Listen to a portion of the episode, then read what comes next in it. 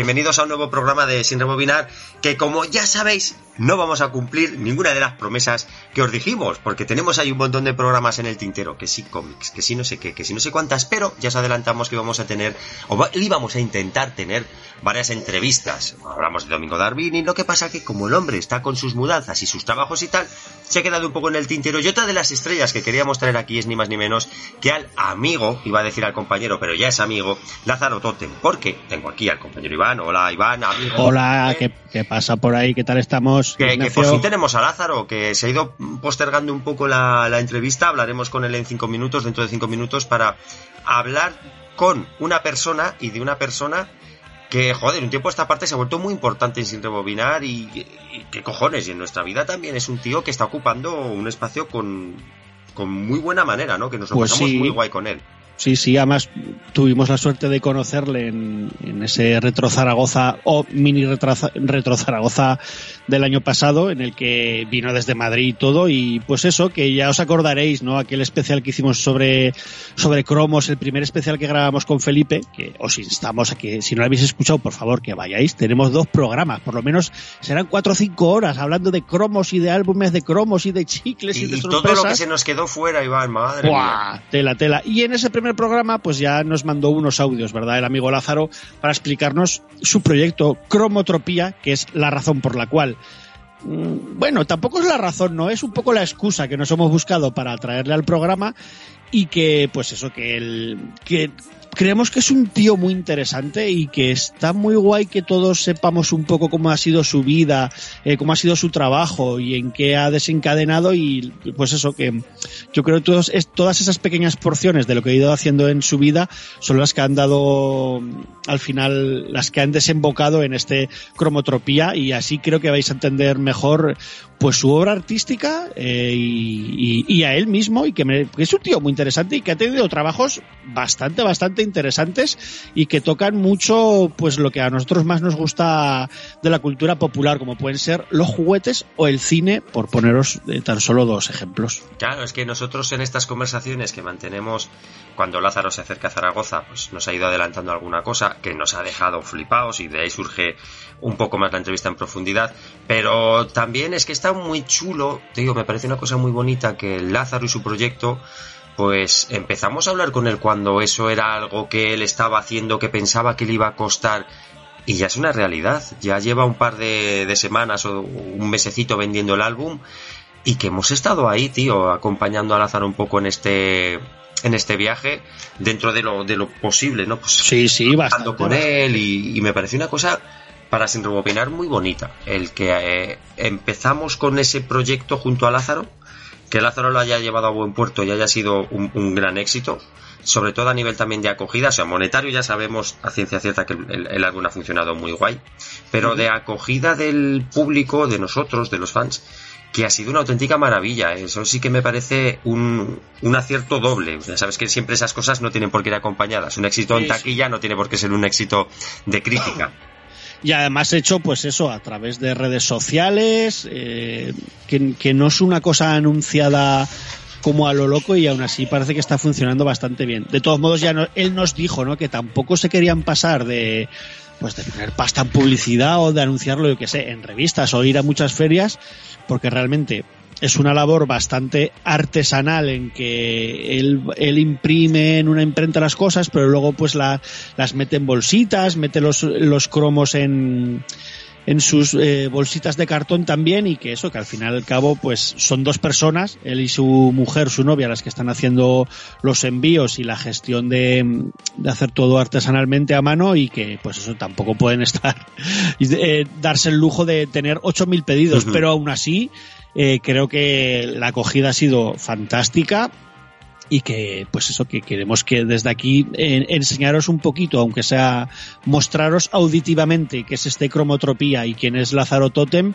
y que seguro que cariño a él le vais a coger seguro y que el álbum como mínimo os va a interesar. Y al que tenga un poco de no sé, que, el, que lo intentéis comprar de ahora si, si creéis que, que, es algo interesante, que ya veréis cómo nos va a decepcionar y que eso, que pues que muchos, como mínimo, 你你 os álbumes de cromo, seguro que lo habéis comprado a vuestros hijos, incluso vosotros os habéis comprado algunos estos últimos últimos años, pero seguro que la barra de pegamento hacía mucho que no la sacabais y ahora, ay amigos míos, pues la vais a tener que sacar para poder pegar estos monstruos en, en ese álbum.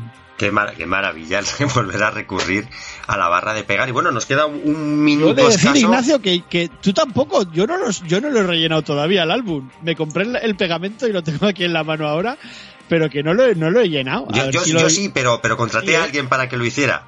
A, a tu, a tu señora mujer, ¿quieres decir?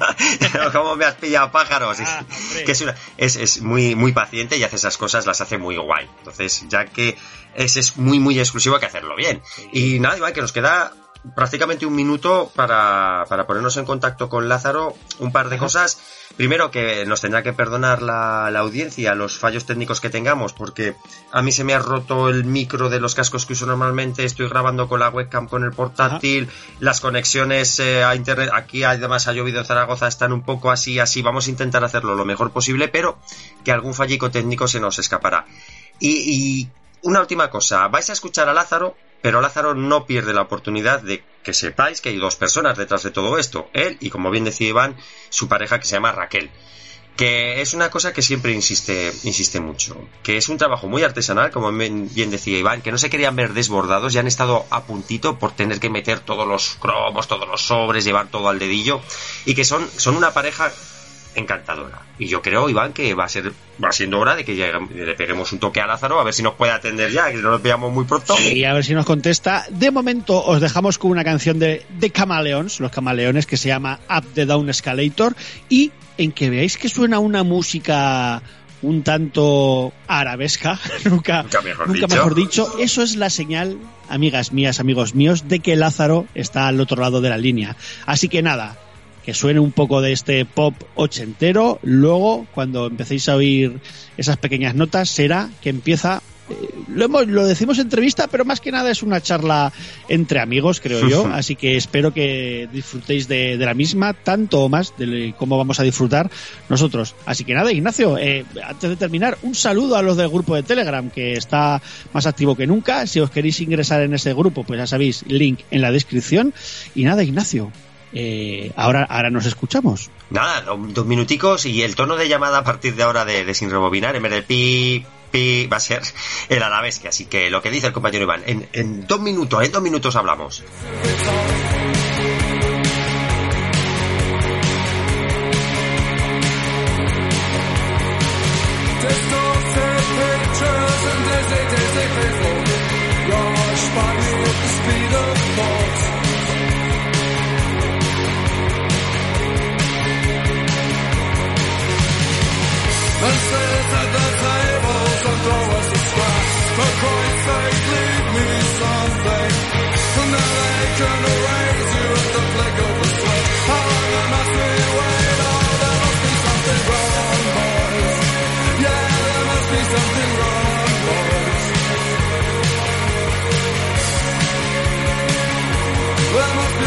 wrong.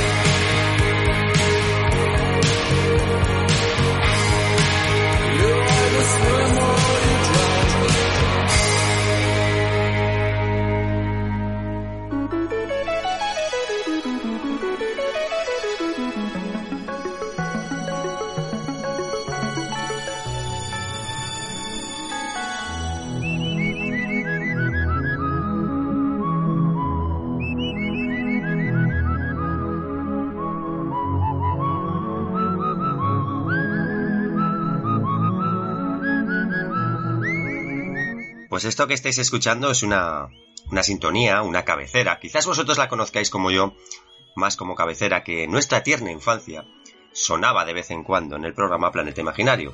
Y yo no sé qué tiene esta cabecera, e intuyo que es que es una pequeña obra de arte, que a todos se nos quedó fusilada en la cabeza. Fue una fotografía que tenemos todos, una fotografía sonora que tenemos todos los chavales de la época, metido ahí a fuego. Y una de las personas que al principio de hablar con ella nos lo comentó fue ni más ni menos que la persona que tenemos aquí ahora mismo para charlar, que ya no sería entrevista sino charla entre colegas, nuestro compañero Lázaro Totem. Lázaro, ¿qué, te sugiere escuchar esta, esta preciosa cabecera del planeta imaginario, la arabesque? Hola, ¿qué tal a todos? Hola, ¿qué tal a todas? Muchísimas gracias por darme cabida en vuestro espacio. Pues a mí el planeta imaginario, sobre todo, eh, lo que representa para mí es infancia, recuerdos, recuerdos preciosos y el origen de toda mi creatividad, de mi mundo surrealista y de todo lo que ahora atesoro como adulto eh, en forma pues eso de recuerdos, de criaturas y de, imaginación. Es que el planeta imaginario para mí es imaginación pura y dura. Ese programa me obsesionó y me absorbió muchísimo de pequeño. ¿Y cómo era ese, ese Lázaro jovenzano y juvenil? Bueno, o, aniñado más bien. Es decir, ya, ya pensaba pues en, en dibujar monstruitos. ¿Ya tenía un, un lápiz pegado a, a, los deditos o, todavía no? tenía el lápiz pegado y, curiosamente empecé a dibujar robots coches y robots. A pesar de que los coches no me interesan, yo empecé con los robots porque eh, los primeros VHS que cayó en mi casa de animación, yo un crío, crío, crío, eran de esa copia de Mazinger, había una copia, eran unos animes japoneses, o bueno, o pseudo japoneses, y mis primeras referencias fueron eh, en, en, VHS eh, estos robots, yo empecé a dibujar robots, y luego, imaginario lo que, lo que me, lo que me regaló el amor por el surrealismo. ¿Cómo era aquel niño? Pues aquel niño era pues, con el pelo a melena, vestido al rollo EGB total, comiendo Fijaos la, imagen que tengo tan, tan bonita para mí, ¿no? Moqueta en el salón, ojo al dato, eh, yogur, que mi madre me compraba los yogures naturales, que le ponía azúcar, porque si no, no había Dios que me los... Que me los eh, ¿De, de y yo o de ahí, pues de Chambursí, creo que era Chambursí, yo Ni, una ni la otra. tenía una máquina ni la una ni la bueno sí no o sea, de Danone me acuerdo de los de Danone lo de toda la vida pero mi madre también me lo en una en una máquina que tenía también como muy ejevera para mí todo es ejevero porque claro tal. Y aquel niño pues ahí yo sentado y me acuerdo de camisas de cuadros, pues nada, yo sentado ahí en la moqueta como su hijo único, con la, con el careto pegado a la, a la pantalla con de tonto, porque además eh, yo cuando veía la televisión no abría la boca, sin darme cuenta. Me quedaba como un bobado. Te pasaba como a mí, que yo también era hijo único y, o sea, mis padres se dieron cuenta enseguida que si me alquilaban películas y me las ponían y me quedaba ahí quieto sin hacer trastadas, pues me tenían todo el día viendo pelis los cabrones. Pero bueno, así, no me quejo, eh, así es, para bien o para mal, así, así he salido. O sea, no, la verdad es que me, me mola, joder, me mola con que el, haber crecido así, la verdad. Y yo creo eso, que además los, los hijos únicos, eh, igual es, no sé, como muy que también los que tengan muchos hermanos la habrán usado la imaginación, pero creo que los hijos únicos, y a mí me gustaba mucho jugar solo y imaginarme muchas historias y, dibujar las historias y con los y no sé, y creo que que en algunos aspectos la imaginación se desborda bastante cuando, cuando eres hijo único. Acuerdo porque, bueno, porque es que yo toda la vida, eh, de hecho es que fui un hijo único al cual le hicieron una jugada que a mí me despistó muchísimo. Y es que yo me quedé de niño pequeño en una habitación más grande de lo habitual, porque la verdad es que la casa de mis padres era enorme, porque a mi padre le iba muy bien como creativo, publicista, dibujante, las cosas como sean. Pues es que resulta que mis padres no tuvieron mejor idea que comprarme un dormitorio, ¿vale? Con litera, y yo pensaba que yo iba a tener alguna vez algún hermano y jamás lo tuve. No hubo hermanos y yo como que yo nunca utilicé la, la, litera de arriba y era como una habitación pensada para dos niños solamente y a mí eso me visto bueno, que flipáis, o sea, era como que, pero que me estás contando, hay una... ¿quién es el que Hay una peli de terror que se llama El Otro, si queréis investigar de verdad, os lo dejo, pero hostia, me da, uy, ojo, eh. Hostias. Pues Eh, luego años cuando ya era adulto lo pregunté y eh, lo que me dijeron mis padres es que sí, que ya han tenido otro hermano, pero bueno, que no se pudo. Y ya está. Y claro, yo le dije, pues que sepáis que me habéis creado como de, no trauma, pero de indecisión espacio-temporal de esto que eh, esperando, claro, yo era un crío. En la época del planeta imaginario, en la época, en la forja de la creatividad, en la que yo era un crío crío, era un niño, pues yo me imaginaba pues que un hermano o una hermana, evidentemente, y no es que lo esperase, pero estaba como expectante, o sea, era como que lo pregunté durante muchísimos años hasta que ya fui ya más vamos, volando tela. Aún así, eh, no sé si os pasa a vosotros, imagino que, que Iván, que es muy televisivo y mucho de alquilar cine, nosotros también tuvimos la suerte de que podíamos compartir un poco el hobby con nuestro, con nuestros padres, o en este caso con nuestro padre, ¿no? Porque tú y tu padre también alquilabais cosillas que podéis ver juntos. ¿Lo dices por mí o por, por Iván, por Iván.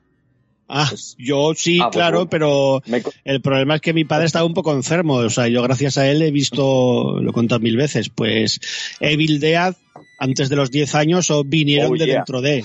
Que vinieron de dentro de es una peli sobre, sobre señores que violan niñas y les salen heces de la boca que se meten por otras bocas. Quiero decir que eso me deja a mi padre verlo porque no, porque no pasaba nada. Yo de hecho incluso recuerdo los rombos muy, muy, muy de niño y que si estaba con ellos me dejaban ver pelis de casi de dos rombos también o serie. O sea que han sido bastante, no sé, confiaban demasiado en mí, creo yo, ¿eh?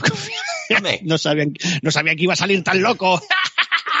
Hombre, tampoco ha salido tan mal. Tampoco ha salido tan mal, Iván. Bueno, yo creo que es una ah, cosa que en los 80 todos, todos sufrimos, iba a decir, ¿no? El ver películas que en teoría no era para nuestra edad. Pero bueno, como lo veíamos con adultos y teníamos la diferencia tan, tan clara de lo que era ficción de la realidad, quizás, quizás eran películas que nos podían traumatizar un poco, como en tu caso vinieron de dentro de, con un padre que quiere, ofrece a su hija para, para que sexo con nosotros. O sea, es que vinieron de dentro de es una película súper, súper extraña, pero es muy, muy guay. A mí me, es que es como rabia. Son películas muy, muy extrañas, pero muy chulas. Pero... yo, por ejemplo, Ignacio, perdona que te corte, em, estos días que, que, ha, acabado la primera parte de la cuarta temporada de, de Stranger Things, lo pensaba, porque la serie se ha vuelto ya bastante chunga y bastante un poco enfermiza y bastante oscura, eh, mejor, por cierto.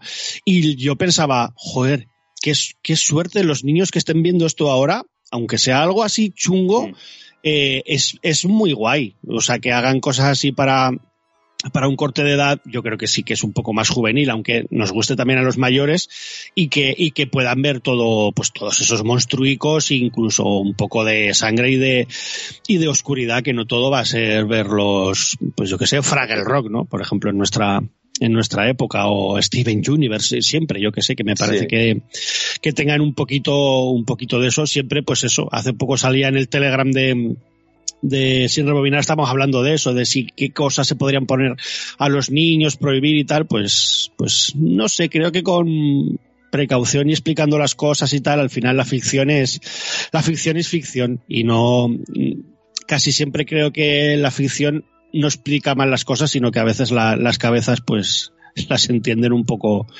un poco mal. Sí, claro, es que claro, en nuestra época no sé si recordaréis alguna serie que a mí se me pase, pero algo que mezclara terror con los niños.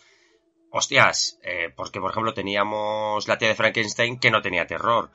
Eh, una pantalla alucinante sí que tenía sus momentos. De hecho, Drácula era bastante, bastante cabroncete. Pero luego, a partir de ahí, si querías ver algo ya más de terror, tenías que irte a series más adultas, como la de Hammer House of Mystery o Terror, tienes que irte al autostopista, cosas que ya no echaban en tu franja horaria.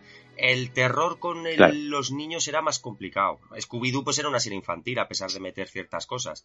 Stranger Things yo creo que sí que aúna el terror con, con una serie enfocada quizás a un público no infantil pero sí juvenil. Pero esos toques de terror están tan guay que también están enfocadas a un público pues de 40, 44 que entiende las referencias cuando hablan de ciertas cosas. Me parece una serie que siempre me gusta mucho Iván, pero me parece una serie muy redonda.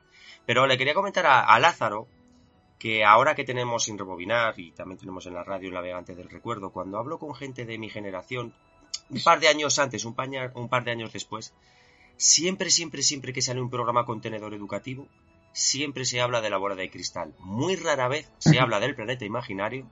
hasta que por lo que sea suena esa cabecera y la persona que la escucha dice, ay, sí, me acuerdo que la veía, pero son incapaces de comentarme sketch o de comentarme secciones. Es un programa como que está ahí, el, concepto, pero está tan difuminado, tan difuso todo lo que vimos al ser tan pequeños que a mí me costó mucho, Iván se acordará de esto. Yo siempre le decía a Iván, Jorge, recuerdo un sketch que había de un pequeño vampiro que mordía los libros y aprendía lo que ponía en sus páginas. Pues no era ni más ni menos, y me lo dijo un oyente, que el planeta imaginario con el actor este que era... Eh, Lázaro. Galindo. Sí, sí, el, creo que se llamaba... Galindo. Eh, Niños Vampiros, Galindo, sí, sí, el actor este de teatro que luego trabajó en Crónicas Marcianas, pues todo el que hacía de Morgan era el vampiro que chupaba los libros. Es que ya solamente el concepto es bestial, o sea, es que mola, mola muchísimo. Si me permitís, os comento, eh, yo no encuentro a prácticamente nadie que recuerde el planeta imaginario y los lo recuerdan con temor, con temor. O sea, es que era tal, claro, yo a mí me fascinaba. A mí tal, lo único que me gustaba eran los muñecos, los electroduendes. Me parecía un poco, pues, yo ver a personas no me gustaba. Me gustaba ver muñecos, creatividad y cosas moviéndose, pero claro, es mi gusto personal. Ahí lo dejo. Quizás la, bola de cristal era como más más eh, comercial. más, más abierta había más cosas más cosas diferentes. claro. Tenías a bueno a Miguel Ángel Valero al, detective Mantequilla que era como el, enlace con los chavales de la época o sea tenía como más más cosas. Sí sí era, era más popular evidentemente. Un contenido mucho más era una mucho más digerible. O sea el planeta imaginario como el dedicado a René Magritte, a uno de mis eh, máximos referentes en el surrealismo, que es que no cualquier niño está dispuesto a ver esas criaturas incluso tenebrosas, eh, porque es que el planeta imaginario es verdad que tenía un tinte que en la época podría considerarse un poco oscuro, pero joder, a ver, a mí, hablando de un poquito de lo que comentabais antes, eh, a mí mis adultos, yo con apenas seis años, eh, se alquilaron, estábamos en Ponferrada, estábamos allí en Ponferrada, bueno, pues en una casa de unos tíos, alquilaron el exorcista. Hostia. A mí no me dejaron verla, a mí me dejaron verla, pero escuché el exorcista y vi algunas imágenes furtivamente porque yo me metí en otra habitación y echaba un vistazo. Solamente con los sonidos y con las pocas imágenes que vi, el trauma que me crearon fue increíble. Sí, sí, sí. ¿Cuántas veces, ¿cuántas veces habrá pasado eso, tío? A mí con Alien me pasó. Eh, Claro, es que no había. Oye, yo a alguien lo vi con una almohada porque me pareció terrorífica. Claro, yo era un crío, pero yo era un niño muy pequeño. ¿Qué es lo que pasa? Que luego, eh, por alguna razón, ahí hubo de mayor y una, de adolescente, yo tuve una catarsis, le di la vuelta y me convertí en un amante del terror, pero seguro que a mí el exorcista me traumatizó, porque yo era muy, muy pequeño. Claro, pero es que eso es, una, ¿eh? eso es una jugada, Lázaro, digna de estudio, porque seguramente, claro, al tener solamente la referencia auditiva y no la visual, en tu cabeza, a pesar de tener esos pequeños fragmentos, todo sería súper terrorífico, que mira que has dicho una película clave. Sabéis que yo desarrollé miedo a la oscuridad a partir de esa, de esa película y el miedo a la oscuridad aférrimo, ancestral, oscuro, terrorífico, o sea, horrible, eh, me duró más de un año, ¿eh? Que es que mis padres, o sea, en aquella época mis padres no tenían herramientas, ¿vale? Entonces era como que, ¿qué le pasa al niño este que no duerme tal y cual? Y yo estaba, ah, bueno, no voy a decir palabrotas, evidentemente, pero yo estaba, vamos, eh, aterrorizado. Y en, parte gracias a la idea del exorcista, ahora me fascina y lo adoro, pero es que me da, me siguen quitando muchísimo. Es, es que fue un impacto, fue un shock, chicos. Es que una cosa es un planeta imaginario y otra cosa es un exorcista con seis años o con menos. Es que fueron unos inconscientes. Porque claro, ahí, eh, carras! ¡Venga! Eh, ¡Tu madre está en el infierno chupándolo, ya sabéis! Eh, ¡Digital! ¡Analógico! Madre mía, chicos. Mira, mira, vamos a vamos a, escuchar un poquito aquí la, el, tema de Michael Field, que a mí me, pues no sé, no estaría pensado para eso, pero a mí ahora me pone un poco también la, la, pelusa de gallina. Mira, mira, escuchen, escuchen.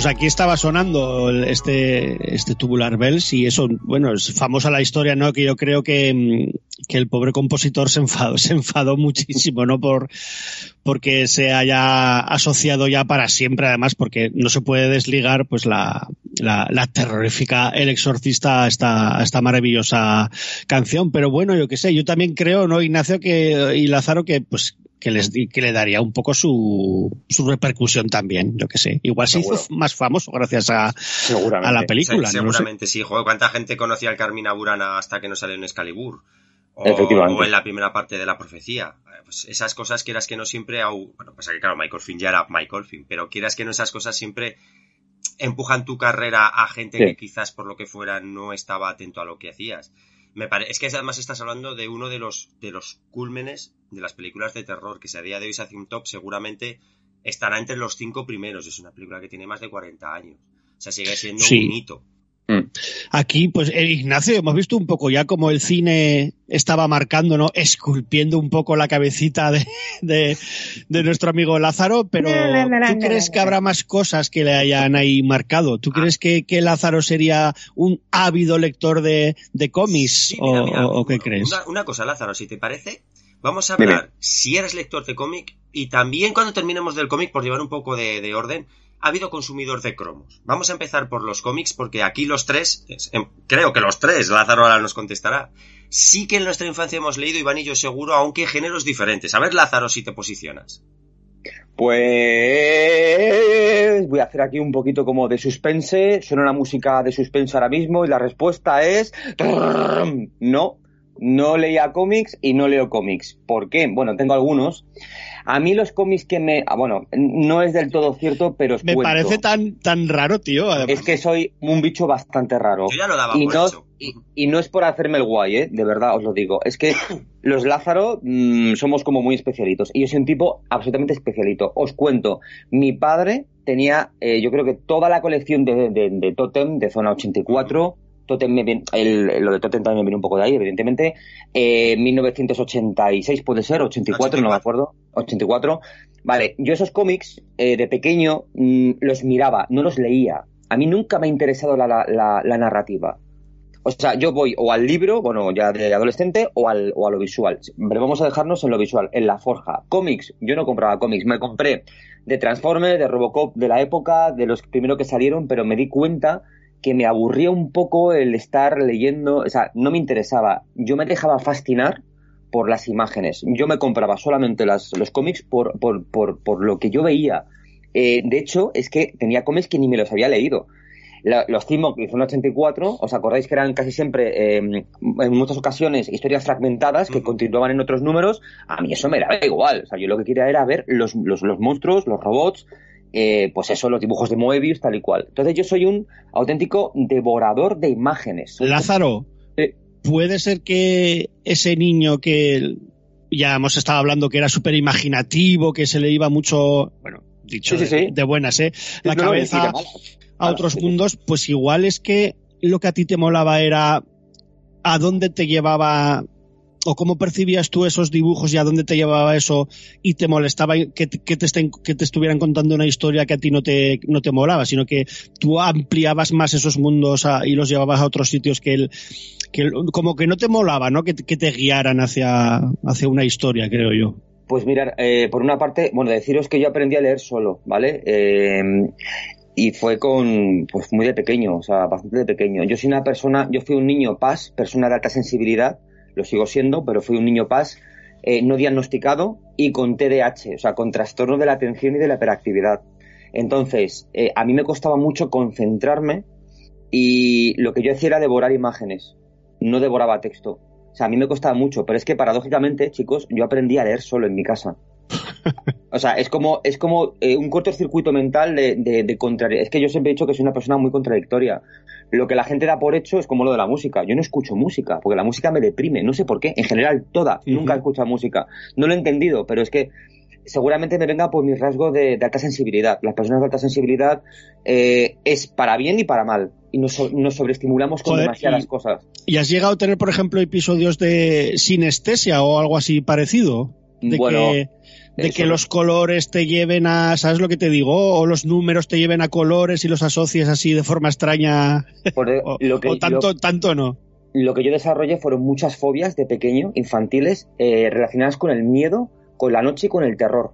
O sea, yo tenía un montón de fobias, pero ojo, fobias de, ¿Os acordáis del Blandy Blue? ¿Del producto del Blandy sí, Sí, sí, sí. Bueno, pues os voy a contar una anécdota que vais a flipar, ¿vale? Porque tiene que ver con, los monstruos y tiene que ver con el mal y con la muerte. A mí, a, las personas paso todo de pequeño, no todas, por favor, si alguien está escuchando esto, que no, o sea, en mi caso, generalmente hay temas trascendentales que nos abruman mucho. A mí la muerte me, me, abrumaba mucho de pequeño.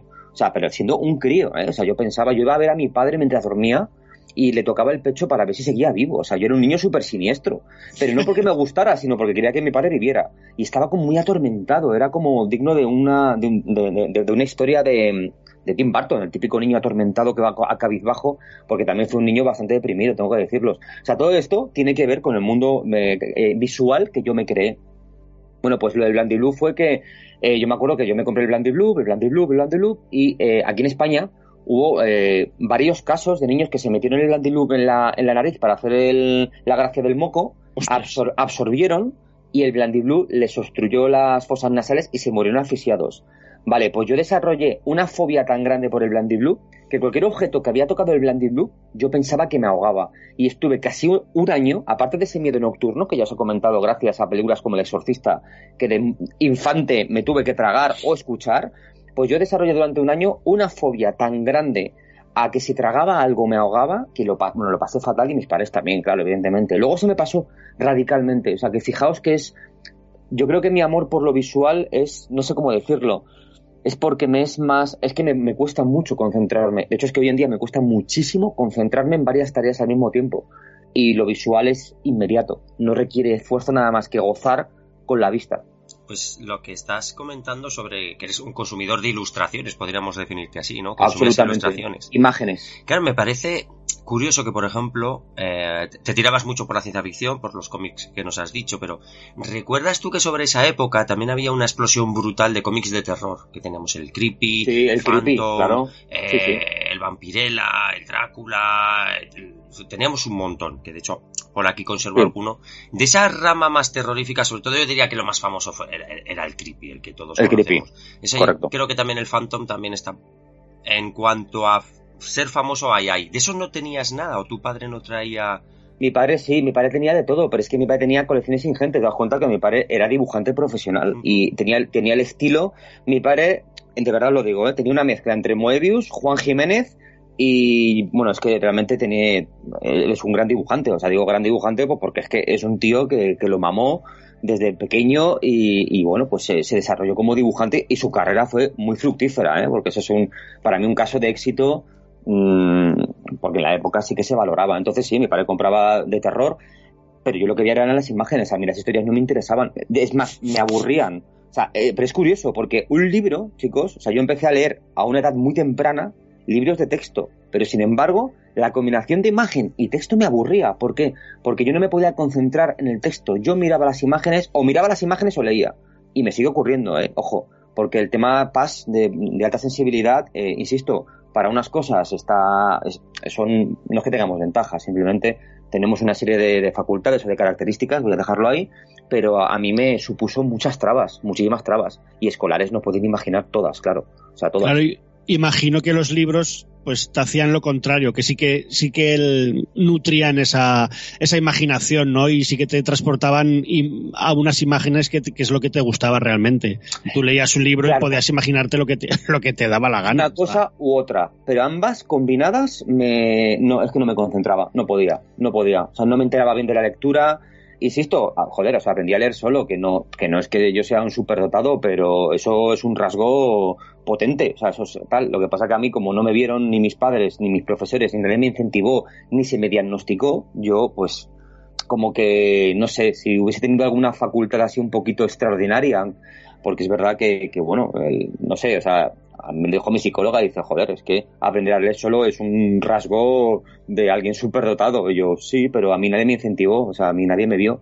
Entonces yo estaba perdido completamente, un niño perdido completamente, con, fracasando en los estudios estrepitosamente. Eso es lo que te iba a preguntar, si esto te, te, afectaba de alguna forma la, académicamente. Bestial, o sea, bestial. Yo, eh, de codos, lo que es estudiar texto, lo que queráis. Me encantaba estudiar, pero porque no me distraía con nada. En el momento que yo tengo que utilizar la lógica, o sea, el lado izquierdo del cerebro, me atoro. Y hoy en día soy incapaz de hacer una suma de más de tres dígitos. No puedo. O sea, mi mente no puede con ello y es un auténtico problema, ¿eh? os lo digo, porque es que no lo entiendo, o sea, no entiendo los números, o sea, sí los entiendo, pero no soy incapaz. No tengo, no sé, no tengo el instinto, no, no. Antes, Nada, yo creo que ninguno, ninguno de los tres somos aquí de, números ni de ciencias ni, de, nada, nada, en mi caso. Eh. Antes, de pasar a los, a los álbumes de cromos, que creo que sí que es una parte muy importante en tu vida, Lázaro, estás hablando que aprendiste a leer tú solo y hay una cosa que a mí me, me, fascina, tío. Yo, a mí leer nunca me gustó hasta que llegaron a mis manos los cómics de Super López. Y a raíz de los cómics de Super ah, López empecé a leer ya, Mortadelo, me enganché mucho a los de superhéroes, a Forum llegó a la Secret Wars. Y eso a mí es lo que hizo que mi, mi, calidad de lectura mejorara muchísimo y pudiera alcanzar el ritmo de mis compañeros. Pero tú estás hablando, y esto me interesa mucho, sobre literatura en sí. ¿Recuerdas cuáles fueron esos libros que quizás al ponerte delante de ellos dijiste, Absolutamente. Os voy a decir el primer libro que leí de texto de pequeño eh, para infantil que era adelantado a mi edad. Aniceto el Vencecanguelos de la serie azul de Barco de Vapor. Hostia. y además Aniceto el Vencecanguelos, que es eh, un niño que vence el miedo. Y yo en la época eh, era como una lectura no muy avanzada, tampoco me voy a hacer el listo, ni el sabio, ni el superdotado, porque no lo soy ni lo fui pero es verdad que eh, fue el primer libro de texto que mis primas me regalaron y a partir de ahí sobre todo empecé a consumir mucho el barco de vapor que me fascinaba y luego ya enseguida me pasé a la serie roja y enseguida me pasé a las lecturas un poco más adultas. Enseguida leí libros más adultos, todos relacionados con el terror y con la ciencia ficción. Libros, ¿eh? Libros. Y ahí tu amor por seguramente. El Lovecraft lo descubrí un poquito más, más de. Bueno, a Lovecraft lo descubrí cuando empecé a jugar a juegos de rol. Pero cuando empecé a jugar a juegos de rol fueron con 13 años y Lovecraft, digamos que no lo descubrí. Pues joder, muy, buena pregunta, pues no lo sé. Yo era un poquito más adolescente. Yo era un post. No, yo era una, un adolescente, un poquito después de los 13 años. Es que yo, yo fui como muy, ¿cómo se dice eso? Muy precoz para ciertas cosas.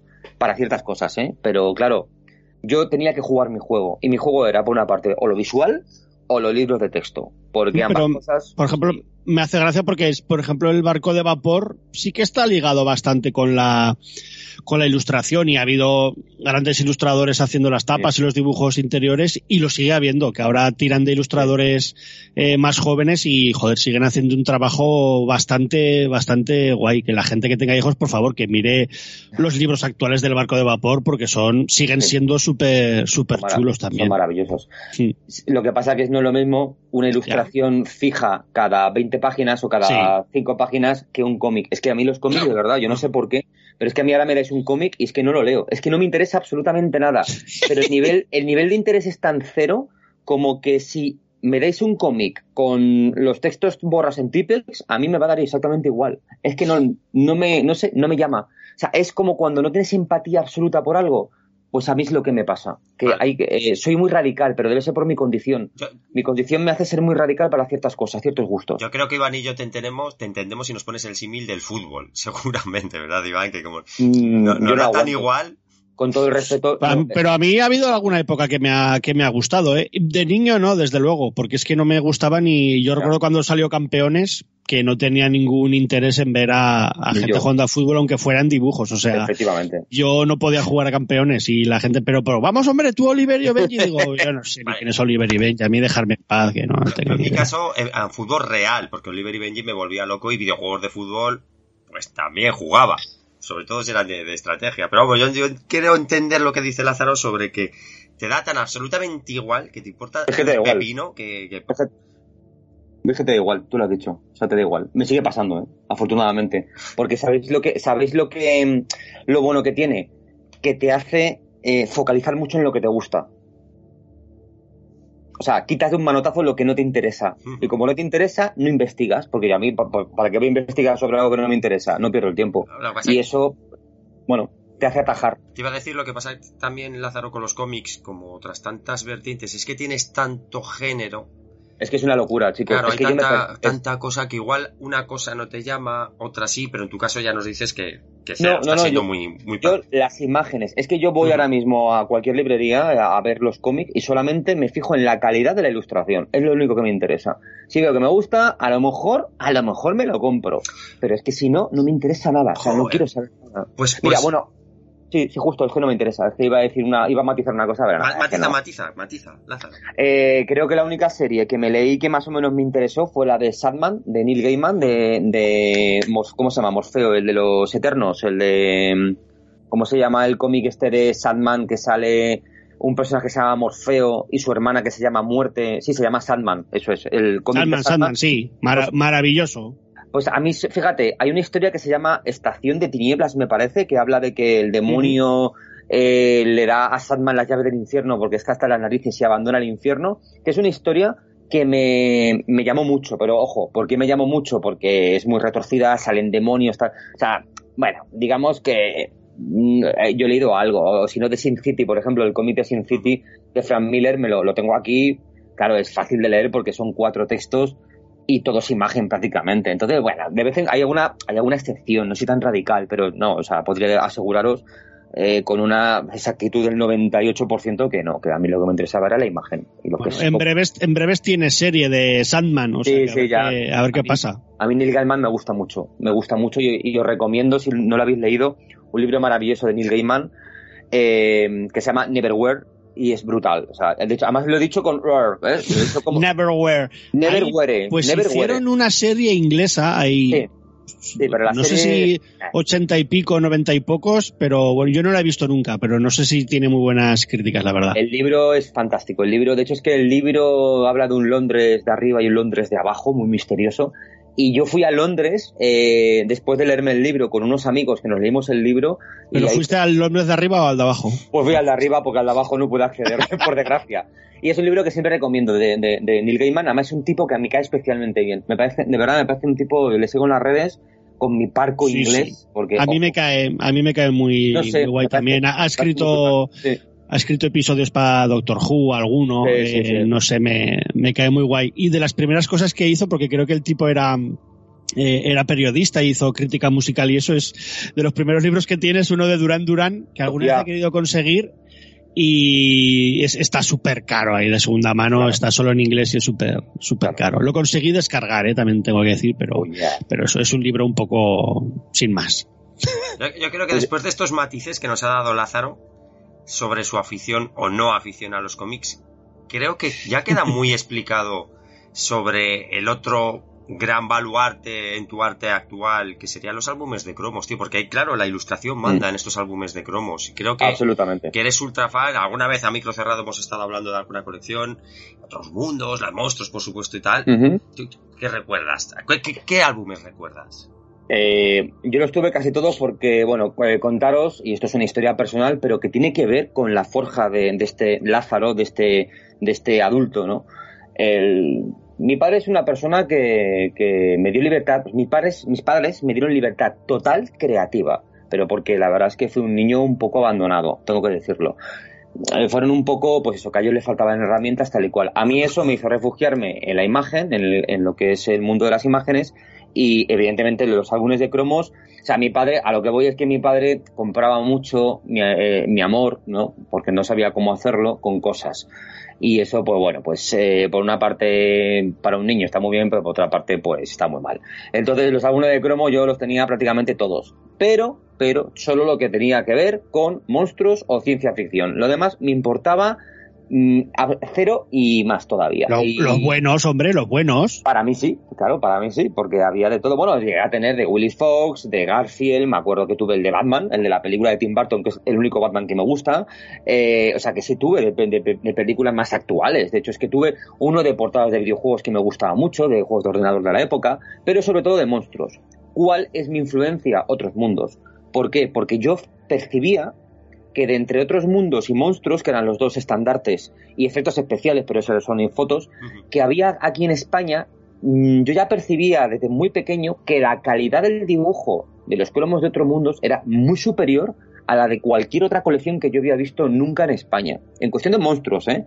Porque la pandilla basura no me gustaba tanto, la tuve y están muy bien dibujados, pero otros mundos en concreto me llegó a obsesionar. Pero cuando digo obsesionar, chicos, es obsesionar, que es otro rasgo que yo desarrollé con el tema de la alta sensibilidad, que hay ciertos temas que me obsesionan. Y yo, bueno, me compré, y, además es que, fijaos, yo me obsesioné, me compré dos álbumes de monstruos, nunca los completé, pero yo tenía, los, tenía como un tesoro. Yo iba con, con, no sé, yo iba al colegio con mi mazo de cromos sin cambiar a nadie, porque era como un tesoro, era como un bicho. Es que era, es que era, no sé, bueno, pues un niño, pues es que también tenía mis cosas. Otros ¿Ya, ¿Ya se te ocurrió en esa época hacer versiones tuyas de ese, quiero decir, hacer tus cromitos o, tus monstruos. Era muy niño, no, yo, yo dibujaba mucho esos robots. De hecho, es que tengo una carpeta, tengo una carpeta que, que, guardó mi madre de dibujos de cuando yo era pequeño y casi todos son robots. La película Tron, ¿vale? Me influyó muchísimo, muchísimo en el tema del dibujo infantil y dibujaba mucho las motos de luz y dibujaba mucho, pues eso, en robots. Eh, a mí lo que me flipaba eran los robots. Curioso. aquí tienes otro fan de Tron y no soy yo. O sea, a mí me encanta, me encanta y me, es una película que también me influyó muchísimo. ¿eh? O sea, que decir, hay referentes, referentes y uno de ellos es el planeta imaginario. Además que es muy sencillo, es que yo lo puedo, o lo puedo, o sea, lo puedo, eh, ¿cómo se resumir? referente televisivo de televisión, el planeta imaginario. Referente de cine, de terror, el exorcista y Alien. El referente de ciencia ficción, bueno, no sé, Alien 2, eh, 2001 una odisea del espacio y poco más. Es que yo lo tengo súper claro. Literatura, lo primero que leí fue eso, Aniceto Luis de Canguelos. Es que me acuerdo perfectamente. A partir de ahí ya fui escalando. Álbumes de cromos, no hay más, o sea, no hay, no hay, ¿cómo se digo? El, no hay divagación, otros mundos. Luego monstruos y luego ya las otras coleccioncillas, como digo yo, menores. Pero para mí, otros mundos me fascinaba esa calidad y me sigue fascinando, ¿eh? Ojo, que creo que es, es, bestial. Es brutal, es brutal. Es bestial. O sea, la anatomía, como es que yo ya de pequeño me daba cuenta que esos, que esos cromos estaban muy bien dibujados anatómicamente. Es que yo ya lo percibía, que tenían una calidad fuera de serie. Es que estaba, claro, estamos hablando de álbumes de, monstruos. Salimos repetir los, los, que está comentando Lázaro, pero es que en los 80 hubo un montón. Eh, estuvimos Monstruos Diabólicos, Carnaval de Monstruos. Eh, había uno de los dos que era, era, este era grande, pero enorme, con cromos de cartón, que era básicamente la calidad de dibujo, como dice Lázaro, dejaba bastante que desear. Carnaval de Monstruos sí, que era un poco más chulo, que teníamos ahí a Tigor, que era el cromo imposible de sacar, que cuando lo, rellenabas te daban un, un, patinete, que luego además hace poco me pillé una colección de novelitas de terror y el portadista de esas novelas prácticamente todo sale en Carnaval de Monstruos, o sea, debieron de, de coger las mismas ilustraciones. Pero es que, claro, en los 80 hubo tal cantidad, tan bombardeo de, de figuras de terror, si me permitís, que es normal en cromos, en álbumes, en historias, en lo que fuera, que es normal que los chavales de la época un poco inquietos, que no estábamos tan locos por las, el motor, las motos, los coches, el fútbol, el deporte, nos sintiéramos muy atraídos por estas cosas. Y es que Lázaro también estás comentando esas películas que cuando las ves de pequeño te quedas embobado porque no has visto nada igual. Le comentaba ahora mismo Iván, yo soy muy fan de, pero muy fan de Tron como tú, porque es que visualmente lo que me estaba contando yo era un, yo soy un gran fan de los videojuegos, igual que tú ya lo sabes. Entonces que te hagan una era si una vez el cuerpo humano dentro de los ordenadores, o sea, cómo funciona internamente un ordenador, a mí me flipaba.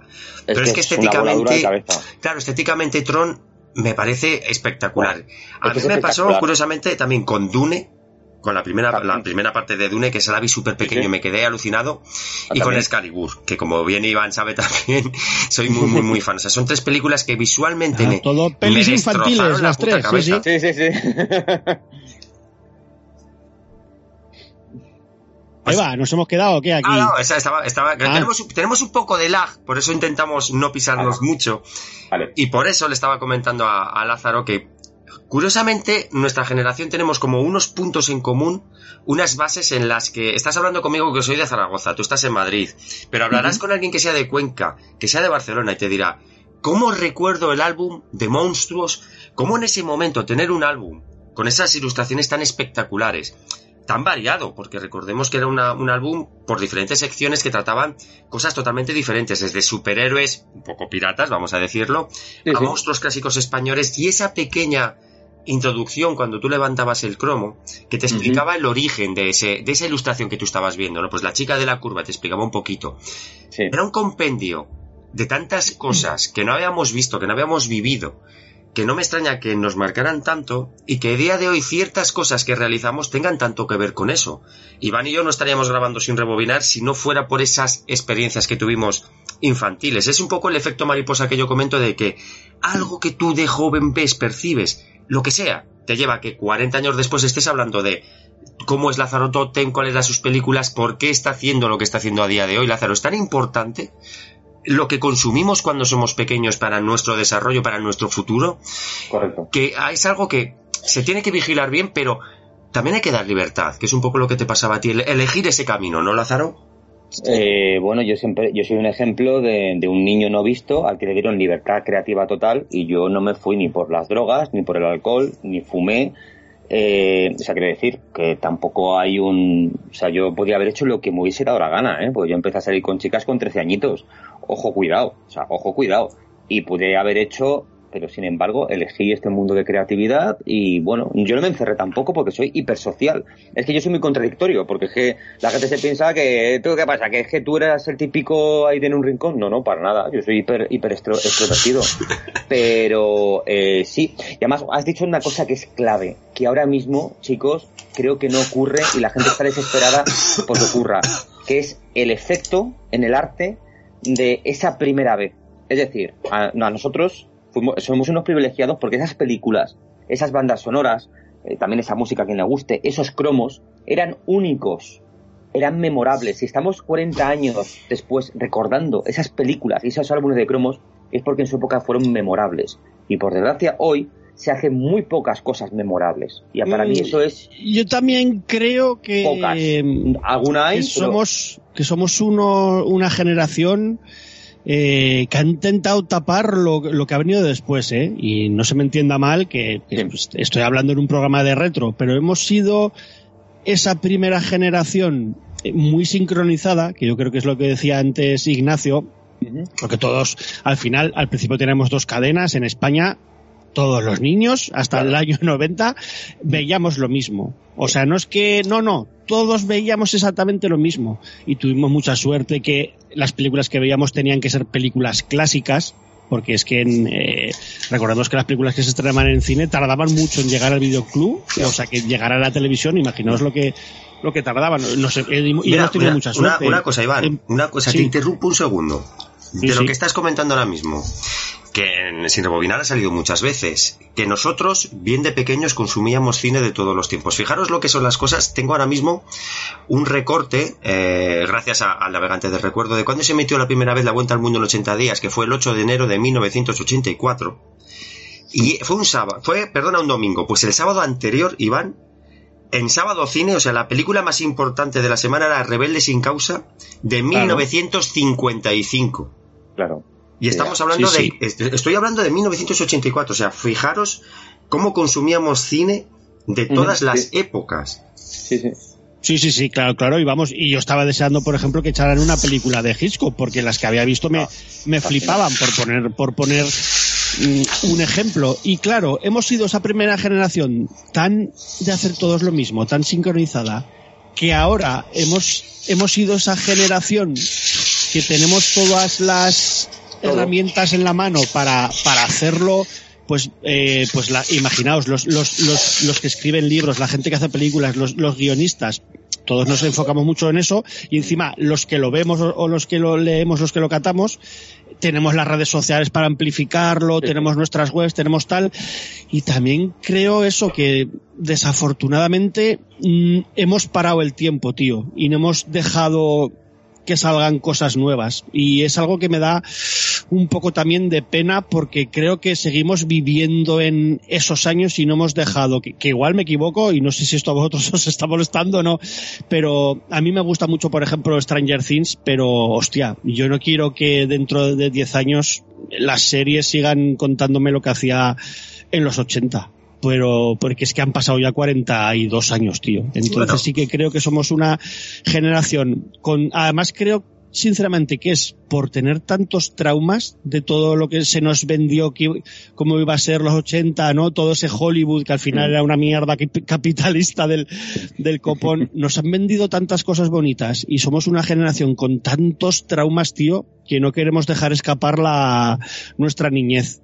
Y es una pena porque ya os digo, yo creo que en 40 y desde el 80 hasta ahora eh, no hemos dejado escapar el tiempo y no sé cómo va a acabar al, al final. Me he puesto muy trascendental, ¿eh? pero es que es algo que, que, lo pienso de verdad. Y yo también, y además, si me permitís ahora hacer un comentario al hilo, eh, el, mirar, yo soy una persona, me considero humildemente muy abierto de mente.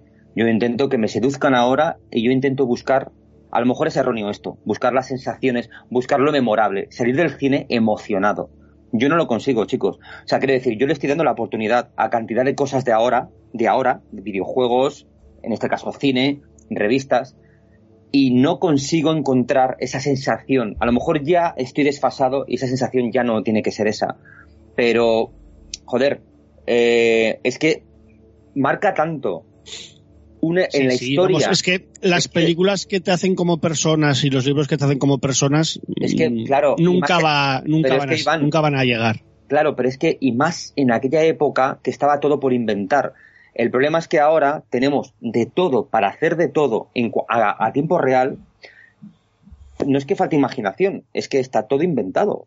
Hay, hay mucho inventado. Sí, sí. Por supuesto, y, nosotros, y nosotros ya nos comimos la nostalgia de los creadores anteriores, es decir, que al final Indiana Jones sí, los libros de baratos que leía Spielberg y George Lucas. Efectivamente. Star Wars eran películas de Kurosawa y era western. Efectivamente, sí, sí. Lo, que pasa, chicos, que claro, también nosotros nos estamos centrando en cosas que serían de prácticamente de 10 de 10. Es que está comentando Iván Star Wars, Indiana Jones, hemos hablado de Tron. Podríamos seguir con títulos que a día de hoy puede que le guste a la gente, no como los Goonies, eh, Aliens, pero son cosas top que en su momento fueron la hostia y a día de hoy siguen siendo grandes obras de arte. Igual que comentaba Iván de Hitchcock.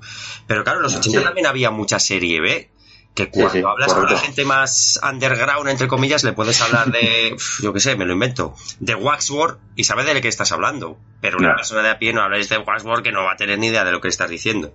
Y nosotros lo que hemos tendido es a mezclar absolutamente todo lo que había en los 80 y hablar como si todo fuera la, la hostia. Y yo entiendo que no es así, porque en la época del videoclub había mucha mierda en el videoclub. Claro, hay que, a ver, hay que, hay, que ser flexibles de mente, hay que adaptarse. Lo, que... jamás hay que, hay que, hay que aseverar, o sea, nunca hay que ser categórico para nada en la vida. Hmm no podemos decir, o sea, yo no puedo decir lo de ahora es una caca y lo de antes era lo mejor. Yo jamás diré eso. yo estoy seguro que tú a día de hoy, Lázaro, ves cosas que dices, hostias, qué puta maravilla, joder, aquí a Iván y a mí nos pasa, o sea, yo, yo ya lo dije el otro día en una entrevista que me hicieron. Para mí la nostalgia, ¿cómo no voy a tener nostalgia de gente que ya no está conmigo? De cuando veía con mi padre. Hace Spencer y Tennis Hill, por ejemplo. Yo eso lo voy a tener siempre. Y que me parecen grandes películas cada una en su género. O sea, eran grandes comedias, por ejemplo. O eran grandes películas de terror. Pero no quita que a día de hoy, hace relativamente poco, mi, mi, mi, manera de ser hizo que cuando vi, cuando vi Fear Street, la trilogía de Netflix con Iván, joder, me lo pasé como, pero como un enano. Pero como un puto enano. Que estamos ya hablando de que es una peli que se basa en la nostalgia. Vale, pero por ejemplo vimos la serie de Channel Zero y es que me quedé flipando, dije, pero qué puta maravilla de serie, de cómo está hablando de enfermedades mentales asociado al terror. Te pongo dos ejemplos. Con videojuegos me pasa también, por ejemplo, con Bioshock, que ya tiene sus añitos, pero el primer Bioshock al Infinite, que no son retro, yo los vi y dije, hostias, es que esto es una puta maravilla, es que esto, esto que se está haciendo a día de hoy, ha tenido que llegar esta tecnología para que yo pueda disfrutarlo. Yo, en mi caso, y creo que en el diván, igual me equivoco, creo que somos peña que estamos disfrutando constantemente de todo. De hecho, que nosotros digamos que una peli, un videojuego es mierda, nos cuesta, nos cuesta, nos cuesta, joder. Bueno, es que, que detrás, detrás hay alguien, me puede parecer una mierda, pero a no ser que yo que sé, que sea una película que haya dirigido a Bascal o algo así, nunca voy a decir que es una mierda. Claro. O sea, lo que te digo, ¿no? O sea, creo, me imagino que si- mierda es algo que, que promueva, yo que sé, el racismo o, o que le pegues a, a la gente que no piensa como tú, pero si no es eso, es una cosa que no me ha gustado, pues mira, pues Hombre, es es que, pues es que además lo olvido rápidamente, no me, es algo que no, De todas maneras, chicos, no me tened en cuenta. hablar de lo que no me gusta. Mirad, en la, cicla, en la vida va todo por ciclos, todos son ciclos. Eh, sí, sí, sí. Mira el arte, tú que sabes mucho Claro. de arte, eh, Es que todos son ciclos. siempre son ciclos, ¿no? De siglos y de... ciclos. De hecho, es que el diseño, ahora mismo el diseño, incluso la moda, lo poco, yo de moda no tengo ni idea, pero yo me he fijado que ahora han vuelto las sombreras, porque son ciclos. Entonces, dentro de, de 50 años, a los jóvenes de ahora que les gusta Fortnite, eso será su cultura pop. Y dirán, joder, es que el Fortnite, ¿no? Hace 40 o 50 años, yo tengo unos recuerdos alucinantes, pero es que es normal, sé que todos son ciclos. Para mí, eh, nosotros somos una generación, bueno, pues muy, muy pionera en haber visto cosas que son memorables para los jóvenes de ahora. Eh, tienen su propia cultura pop que va a ser memorable, el trap, todas estas movidas dentro de 40 años, para ellos será memorable y hay que respetarlo. Lo que pasa que, bueno, también entramos en las variables psicológicas de cada persona, que somos cada uno un mundo y, y nos marcan las cosas de maneras diferentes, aunque hay unos referentes en nuestra generación muy concretos en los que coincidimos. Sí, Oye, sí. está- oye, has dicho que no, que no te gustaba la música. Eh, si queréis nos vamos a tomar un, un vasito de agua y eso, eh, pues venga, te va a poner en un brete. Una canción, venga, para este pequeño descanso. Sí, sí, lo siento, somos, somos así. Además, canción, ¿eh? No me va a valer la banda sonora de tal Vale. o, o, de, o de cuál. Te meto en un brete. Espera, espera, espera, espera, ¿eh? dejadme. A mí me gusta, a mí me gustaba, bueno, yo escuchaba antes eh, cuando iba por ahí de marcha, aunque no me gustaba, pero sí me gustaba lo que es la música española, en plan rollo Duncan Du, toda esta movida, sí la escuchaba, pero nunca prestaba atención y no me sé ni una de las canciones. A ver, eh, venga, va, un tema que me divierte mucho. Eh. ¿De antes o de ahora? De lo que tú quieras. Vale, pues vais a poner la canción de VHS de los ganglios. Ah, pues Ah, mira, mira, la- mira, esa no es la primera. Mira, yo, ha sonado, ha sonado ya, ¿eh? lo- en este lo- que pensaba que ibas a decir Annabelle de Radio Futura, conociéndote. Yo, ole, Eh, ole, no, o es- algo así. No, no, a mí, a ver, ojo, a mí Duncan Du, Héroes del Silencio, eh, que me encantan, a mí eso me flipa, o sea, me flipan. Eh, ¿Cómo se llama? Eh, eh, Nacha Pop y todo estos, toda esta corriente me, me encanta y la- la- las escucho, lo- las pongo, pero es que no retengo las canciones, no sé ni los títulos.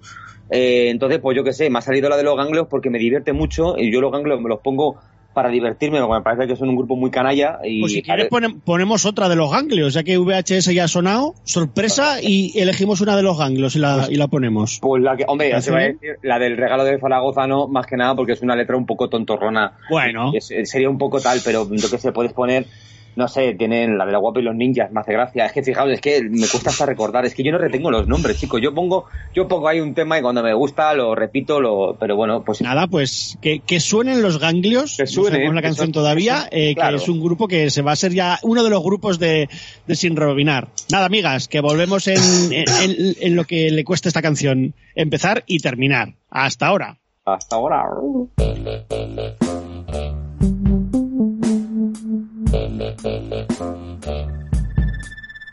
Un hombre antiguo que no es moderno, aun siendo de hoy, que huele a leche de cabra y que si se descalza da que hablar. Gafas, gafas de aluminio, gafas de aluminio telefunken, de aluminio telefunken.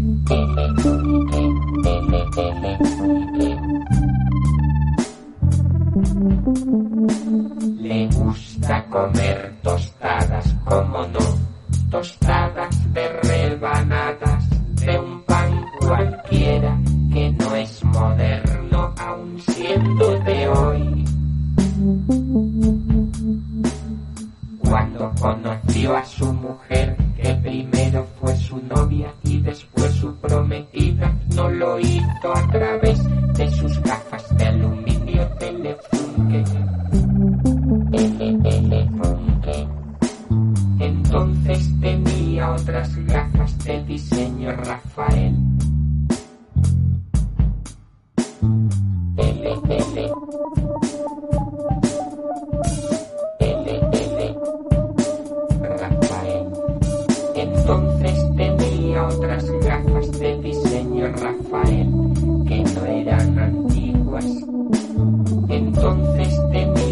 unas gafas de diseño Rafael que no eran antiguas.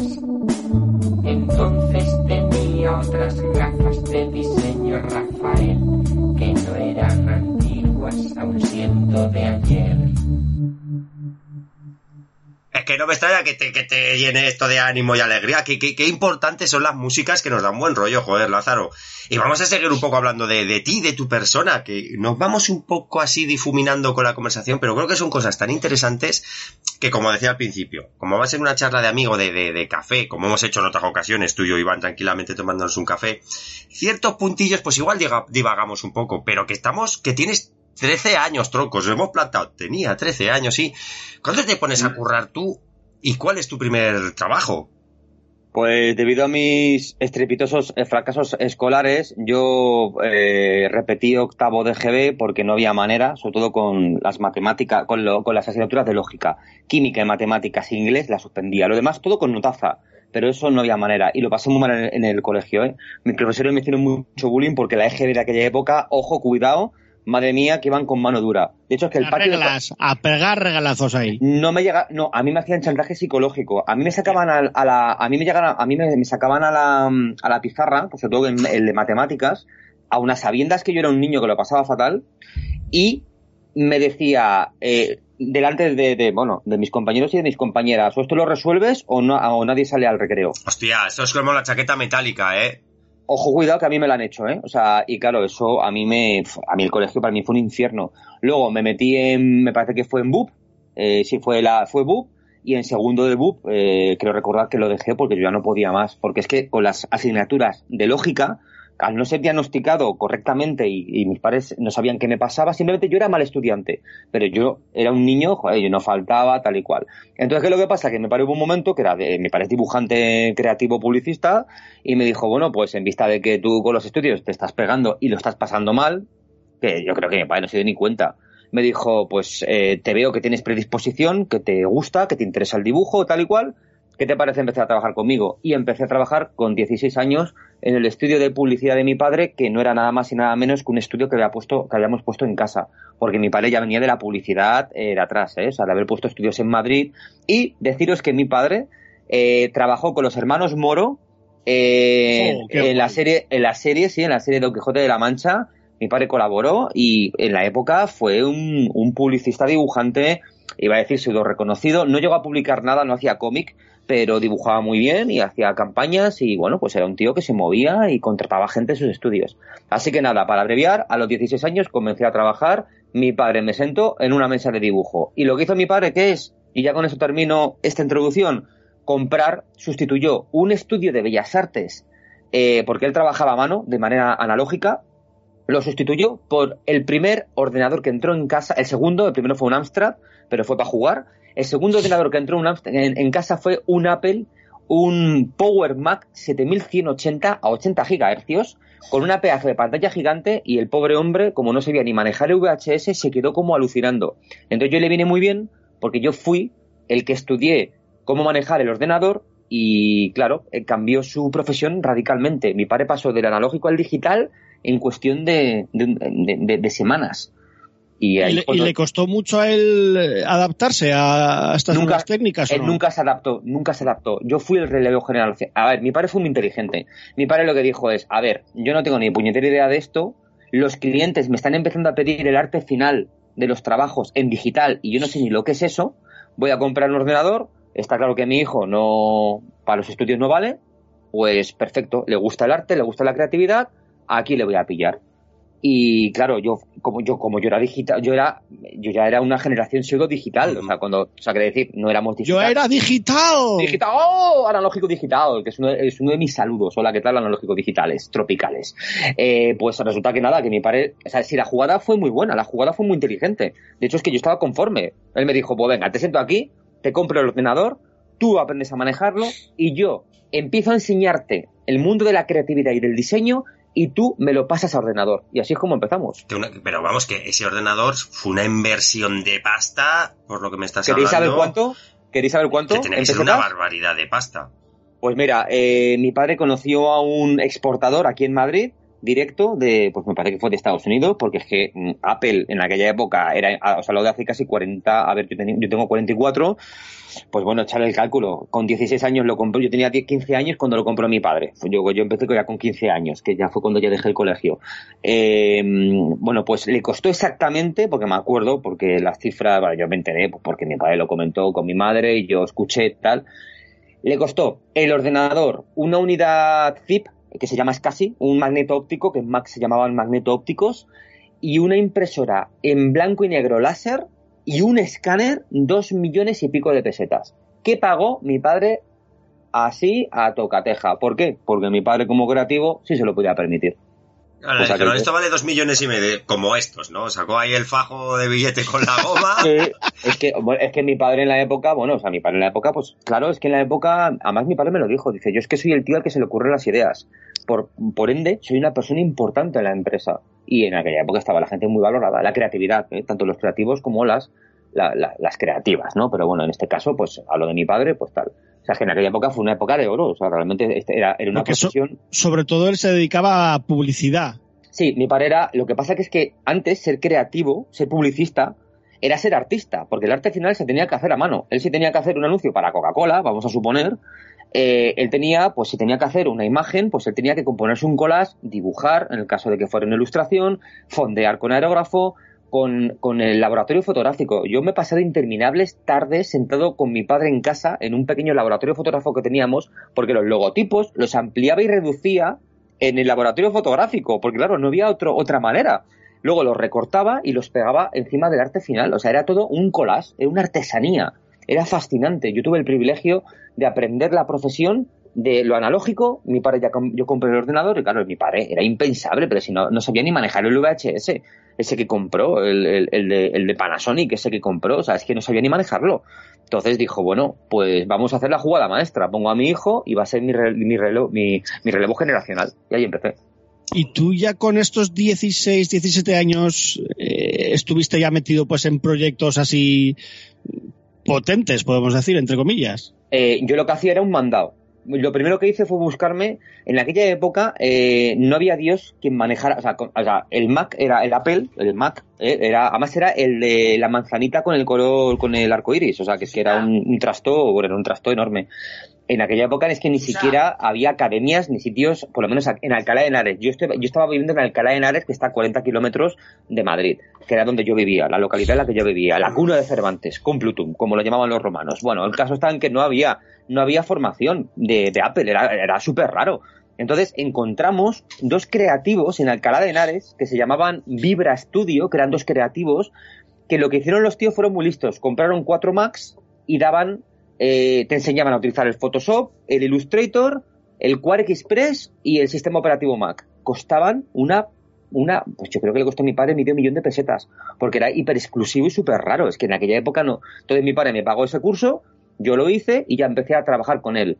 En cuestión de proyectos, empezamos con proyectos, eh, yo lo que hacía era, yo me sentaba en el ordenador, mi padre tenía los bocetos de un logotipo hechos y me decía, me lo enseñaba y me decía, mira, pásame esto, o sea, hazme esto en el ordenador. Y yo, poco a poco, iba componiendo el logotipo. ¿Proyectos grandes al principio? Sí, sí, tuve, por ejemplo, para Interflora, la famosa cadena de floristerías de Interflora, eh, hicimos bastante publicidad. Lo que pasa que, bueno, íbamos, claro, yo al principio iba a paso tortuga, pero, o sea, sí, había de todo. Había trabajo de campo, mi padre tenía mucho trabajo de campo como creativo, luego tenía proyectos un poquito más grandes, más grandotes. Y luego, el primer proyecto grande que nos metimos fue la imagen corporativa de García Vaquero, de la empresa García Vaquero, la de de los quesos.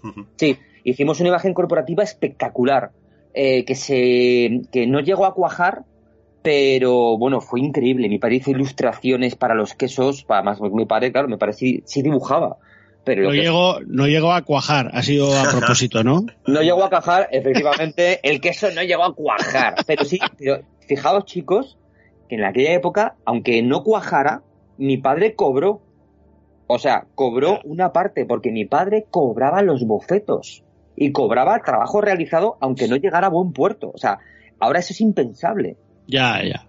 Claro, es que era ahora, otra época. ahora es impensable, Lázaro, que te paguen aunque lo termines y que te digan, no, no, ponemos tu nombre en los créditos y te damos visibilidad. Con eso ya correcto. pagará la hipoteca. Está, correcto, ahora está hiperprostituido, ahora ya está todo, y más ahora que hay hasta algoritmos que te hacen logotipos solos y ilustraciones solas, ya para qué queremos ya aquí a creativos o a creativas, pues nada, ¿Y molando. cuándo, cuándo pasó ese ya Lázaro juvenil, ya apuesto y fornido y casi mayor de edad, ¿no? Imagino, ¿cuándo dejó el, el ala ahí paternal y empezó a volar? Pues fue todo muy Libre, ahí. Pues como todo en mi vida, chicos, fue todo muy difícil y muy tormentoso, porque mi padre en nueve años ni me dio de alta como autónomo ni me pagó nada.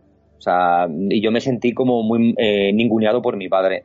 Mi padre ya en aquella época ya me dejó de querer. O sea, mi padre, yo cuando cumplí los 13, 14 años, esto que digo no es por darle una nota dramática al podcast, a, lo que estamos hablando, es porque esto también me ha forjado como artista. Y, yo soy ahora quien soy gracias, a- evidentemente, a la vivencia del pasado.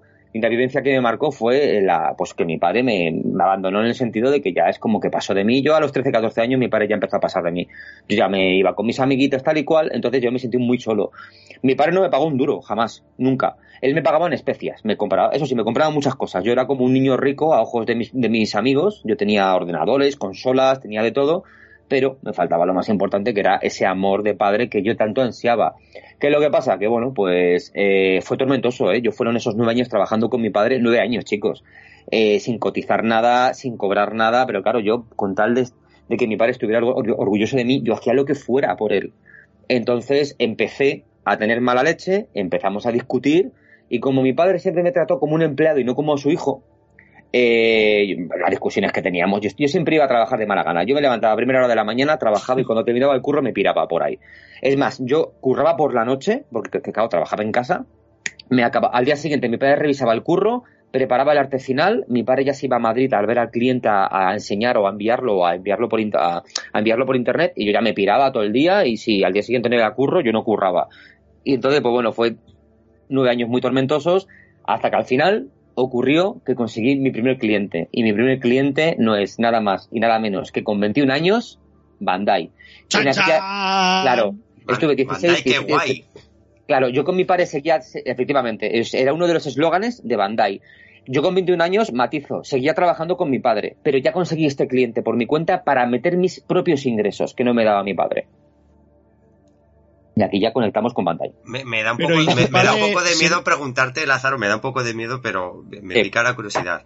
¿Cómo se toma tu padre que su Yo- hijo coja por su cuenta un cliente, ojo, como Bandai? O sea, recuerdo Yo que Bandai fue Caballeros del Zodíaco. Sí, Yo eso iba a preguntar porque digo, igual no es ahondar un poco ahí en la... dale, darle, sin miedo, sin miedo. Pero yo no tengo eso que- tapujo. Sí, quería saber a ver si se puede que, que pensó el, el viejo, sí, sí. Pues mi padre, eh, mi padre de cara, al, de cara al, escenario, de cara al público, estaba muy orgulloso de mí. Pero a mí jamás nunca me lo dijo. No me dijo un te quiero, no me dijo un estoy orgulloso, nunca jamás. Y a mí eso me afectó muchísimo. Porque además mi padre era el típico que callaba con esa mirada severa de padre, de, de, de fraile, como digo yo, y te acongojaba. Además era un tipo muy grande y tenía mucho poder visual, mi padre. Eh, mi padre siempre estaba con esas miradas de, de decepción, de, con comentarios súper despectivos hacia mí. A mí, bueno, os voy a decir una cosa.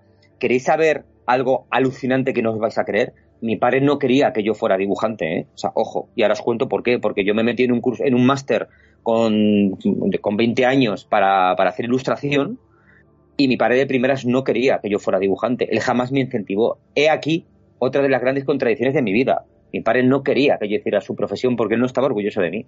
Y eso es, terri- es terrible. Yo lo, yo lo pasé fatal. Entonces yo por mis narices, yo quería dibujar y yo quería aprender dibujos animados, que era mi, mi anhelo.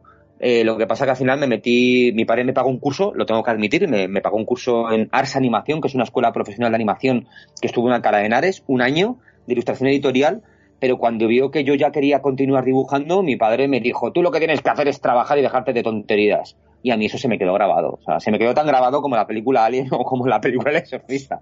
Bueno, Y- menos mal que no pero- hiciste caso, menos mal. Es que no le hice caso, porque yo enseguida repudié a mi padre por el rechazo que él me tenía a mí. Entonces, eh, yo le rechacé. Entonces, fueron nueve, nueve años muy tormentosos. Es que si cuento esto es porque me gusta contarle la realidad de una vida. O sea, no voy a maquillarlo todo en plan, sí, todo fue maravilloso. No, es, no lo fue. O sea, de hecho es que para mí fue tortuoso y fue súper agónico. Y, el desear que tu padre se fijara en ti y estuviese orgulloso de ti, y más habiendo fracasado estrepitosamente con los estudios. Ojo, cuidado, ¿eh? que yo ya venía con un trauma y con un rollo de conciencia, yo era súper moralista y era un niño que no me metía en líos para nada, me daba mucho miedo meterme en líos, me daba miedo la muerte, joder, o sea, era como que, ojo, cuidado, ¿no? Entonces, pues bueno, pues básicamente, eh, ¿cómo se lo tomó? Mi padre no se lo tomó mal, de hecho es que se quitó un peso de encima. ¿Sabéis por qué? Porque claro, como yo ya le estaba reclamando un sueldo, aunque fuera pequeño, yo le decía, joder, págame, aunque sea de manera simbólica, porque yo estoy aquí currando todos los días para ti, eh, no me pagas nada, y claro, cuando yo a mi hija adolescente, a mí ya no me valía que mi, que mi papá me comprara cosas. Yo quería mi propio dinero. Evidentemente, te haces mayor. Y yo me tenía que sentir útil. Entonces mi padre le vino, le vino de puta madre. Da, la sensación, Lázaro, de que, perdóname si me equivoco, el paso de que tú cobraras por el trabajo que tenías con tu padre, o sea, que dejara de ser un hobby que habías cogido porque no eras bueno en los estudios, el pasar a ser profesional, igual era lo que él te había dicho precisamente que no quería que hicieras. Entonces era reconocer tu valía como un profesional que tiene que ser compensado por su trabajo. Igual es un poco la sensación que me da y el peso de encima de decir, mira, yo por lo menos que se busque la vida y no tengo que reconocerle ese, ese, ese labor que realiza. Ojo, no tengo que reconocerle y ya me quito la espina de tener que pagarle nada. Ahora ya lo está ganando él. Porque sé exactamente, ahí te puedo decir que es exactamente como pensaba mi padre. O sea, se quitó un muerto de encima. Así de claro lo digo. Y él, él encantado, claro. Y, o sea, quiero decir, además es que jamás me dijo, hijo, estoy orgulloso. De verdad que has conseguido un logro, porque coño, es Bandai. O sea, hola, ¿qué tal? Que te metes con 21 años, que yo era un imberbe y yo flipaba. O sea, lo de Bandai es que era para mí, yo el primer día que pasé allí, que por cierto, yo conseguí el trabajo de la manera más peregrina y aleatoria que os podéis imaginar. O sea, si es que yo me metí en Bandai, mmm, bueno, lo voy a contar si queréis. ¿Queréis que lo cuente como el puesto de trabajo en Solo faltaría. ¿Estos micros son tuyos? ¿El, ¿Cómo? Estos micros son tuyos. Ay, gracias, gracias. Es que como yo no tengo micrófono, eh, fijad qué paleto soy, ¿eh? Yo digo, ¿micros? ¿Dónde están los micros analógico digital? este podcast es tuyo. Gracias, y yo estoy encantado de estar con vosotros. Yo, como soy una persona contradictoria, paso del drama a la gilipollez, y perdón por la palabrota, al surrealismo, mejor dicho, de, en un segundo, pero porque creo que la vida, en la vida eh, hay cosas buenas y malas, y ojo, lo malo no hay que taparlo, hay que aprender de ello, hay que, por eso me gusta contarlo, yo no tengo ningún tapujo, preguntadme lo que queráis. Bandai, ¿cómo conseguí Bandai? Yo estaba haciendo un curso de AutoCAD, AutoCAD 14, ojo, cuidado, en una academia en Alcalá de Henares, ¿eh? que se llamaba System, que ya no existe, que ya no existen, eh, y en esto que resulta, ojo, cuidado, que yo iba con mi carpeta ya de, pues yo ya empecé a hacer mi eh, diseño gráfico, yo iba con una carpeta como un nerd de estos ahí con mi carpeta con mis diseños, y claro, yo a mis profesores les enseñaba los diseños que yo hacía en el estudio con mi padre, porque yo ya estaba trabajando con, el estudio en el, con mi padre, ¿no? Entonces resulta, vais a flipar, que la mujer, la mujer del director general de Bandai España, que se llama Fernando, y es un tío al que yo admiro muchísimo, de los pocos jefes que he tenido en mi vida admirables, era la profesora de inglés del aula de al lado de el aula de diseño gráfico donde yo estaba aprendiendo AutoCAD 14 y 3 Studio Max, que me acuerdo que estaba eh, aprendiendo las herramientas de 3D. Joder, del aula de al lado, que no es que dijéramos que era la que te estaba dando clases a ti. Entonces yo como siempre he sido súper extrovertido y a todo Dios le enseñaba mis diseños gráficos, de pronto ella me dijo, ah, pero, pero tú te dedicas a esto. Le digo, sí, yo estoy con mi padre trabajando en un estudio. Dice, ¿y tú trabajas con, con, Apple? Y, y sí, entonces, eh, ahí se queda la conversación y al día siguiente yo me acuerdo flipar lo que os voy a decir, que estaba con una novieta que tenía en clases de baile de salón del distrito, o sea, eh, bailando cha-cha-cha, o sea, hola, ¿qué tal? Cuando de pronto me llaman a mi rudimentario Nokia, eh, un, amigo, uno de los profesores de la que, que me convertí en amigo, me hizo amigo uno de, uno de mis profesores, me dice, oye, que, esta mujer, que no me acuerdo cómo se llamaba, que te quiere, que te quiere hablar, que se va a poner en un momento. Se pone esta mujer y me dice, oye, mira, que es que he hablado con mi marido, que es el director de la empresa Bandai, y que si mañana podrías pasarte por allí, está en el campo de las naciones. Y yo, ¿cómo, perdón? Dice, sí, es que necesitará un chaval eh, que maneje Mac. Dice, y creo que le puedes interesar. Y ya está. O sea, al día siguiente fui para allá, cagao, en mayúsculas, porque hablamos de una multinacional, edificio grande. De hecho, es que en la película de Alex de la Iglesia, creo que de la, en la película del oro de, Mes- de- de Moscú es de, es de Alex de la Iglesia. Sí, sí. sí. Vale, pues en el oro de Moscú. No, no. Sí, no. No. No. No sé de quién es, pero no, no. Vale, pues en la película El oro de Moscú salen, grabaron el campo de las naciones en el edificio donde están las oficinas de Bandai, ¿vale? Es una, es una cosa Ah, qué guay. Y resulta que, que nada, que yo llegué para allá y ya conocí a mi, al que iba a ser mi jefe durante mis próximos cuatro años y, y ahí empieza mi aventura en solitario y en paralelo seguía trabajando con mi padre. Lo que pasa es que con mi padre ya discutía todos los días en el estudio, había muy mal rollo, yo terminaba el trabajo y me piraba, o sea, yo no quería estar con él. Yo estaba muy, ya con mi padre ya estaba muy mal. Oye, cágate, Ignacio, que la dirigió Jesús, Jesús Bonilla, Bonilla. directamente. ¿eh? Sí, con el- Ya. Amiguetes Entertainment, no sé por qué yo pensaba que era de la iglesia. Ay, pues es que a mí yo cuando vi la película, Sa- ¿Sabes, Joder, por qué, ¿Sabes por qué la asocio a, a la Alex de la iglesia? Os, os lo No sé, explico. porque se- yo, yo no- por yo- segura. No, porque sale Ah. Carolina Bange enseñando las tetas. Ah, amigo, Muy puede bien, ser. eh, bueno saberlo. Ah, Yo no me acordaba quién En era. HBO Max se pueden ver las tetas Que me, Carolina perdone, que me perdone señor de la iglesia porque no te, es que no me acuerdo, no me acuerdo hace un montón de tiempo que la vi. Pues sí, sí. Y ahí estamos. Y ya estamos en Bandai, ¿no? Ya estamos Sí. ya en la oficina de Bandai. Ahí estás en la oficina de Bandai, pero quiero dar un, un paso para atrás, si me permites. Cuént- Cuéntame Sí, cosas sí. de, del Amstrad, ya que estamos... ¡Oh, en digital! Dedícale cinco minutos al ordenador que entra en tu vida, que es el Amstrad. Bueno, pues resulta, resulta que, ah, súper mágico. Es que todo en mi vida ha sido como muy psicomágico. Resulta que yo tenía, creo que, eh, creo que ocho añitos, ¿vale?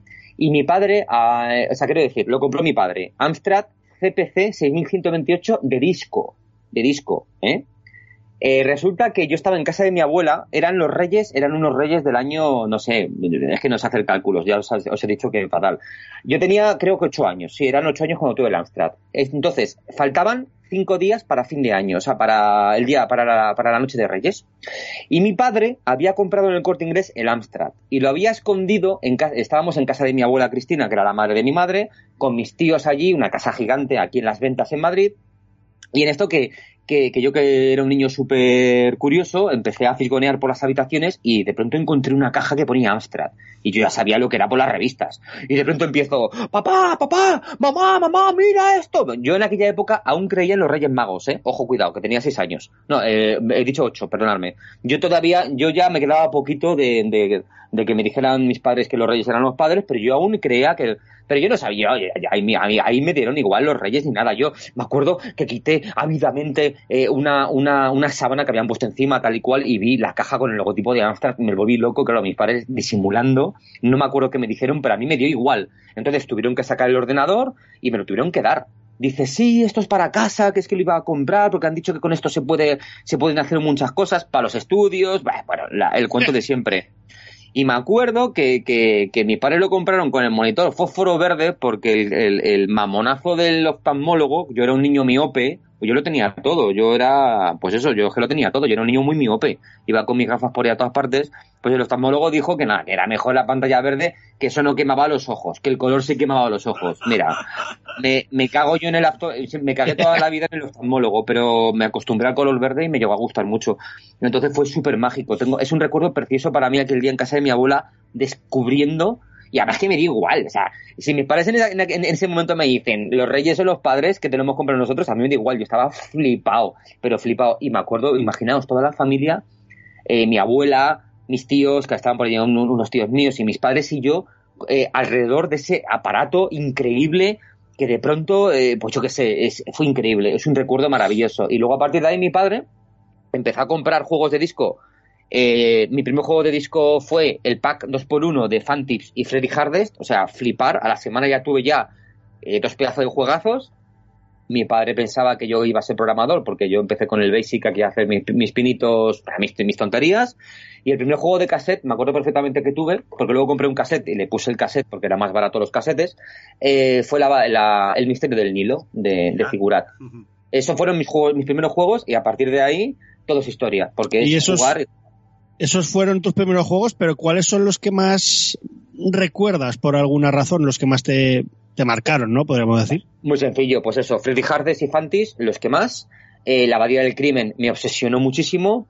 El Inside Outing, este juego que También trata también.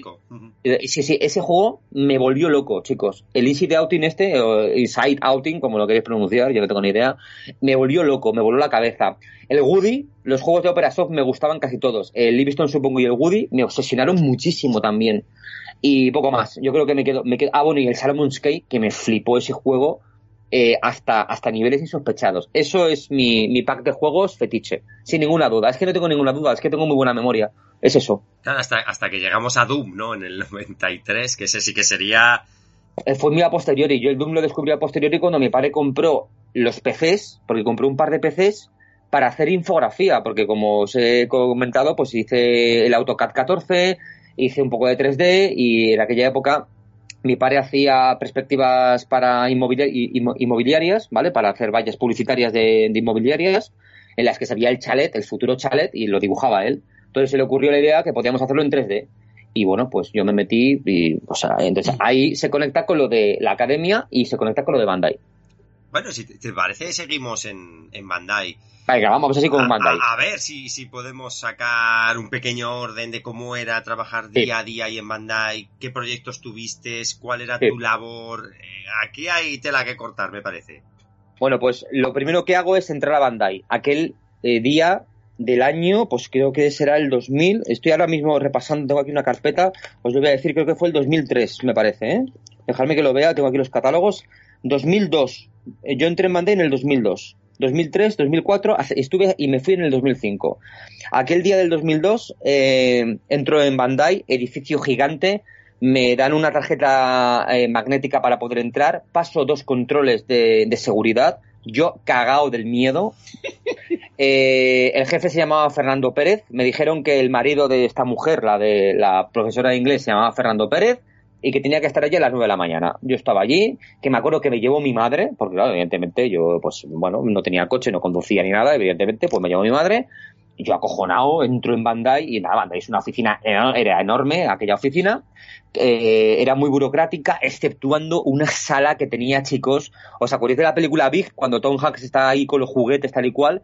Pues imaginaos una sala de reuniones gigante eh, con todos los juguetes de la temporada expuestos en sus cajas, sacados, montados. Bueno, una puñetera locura.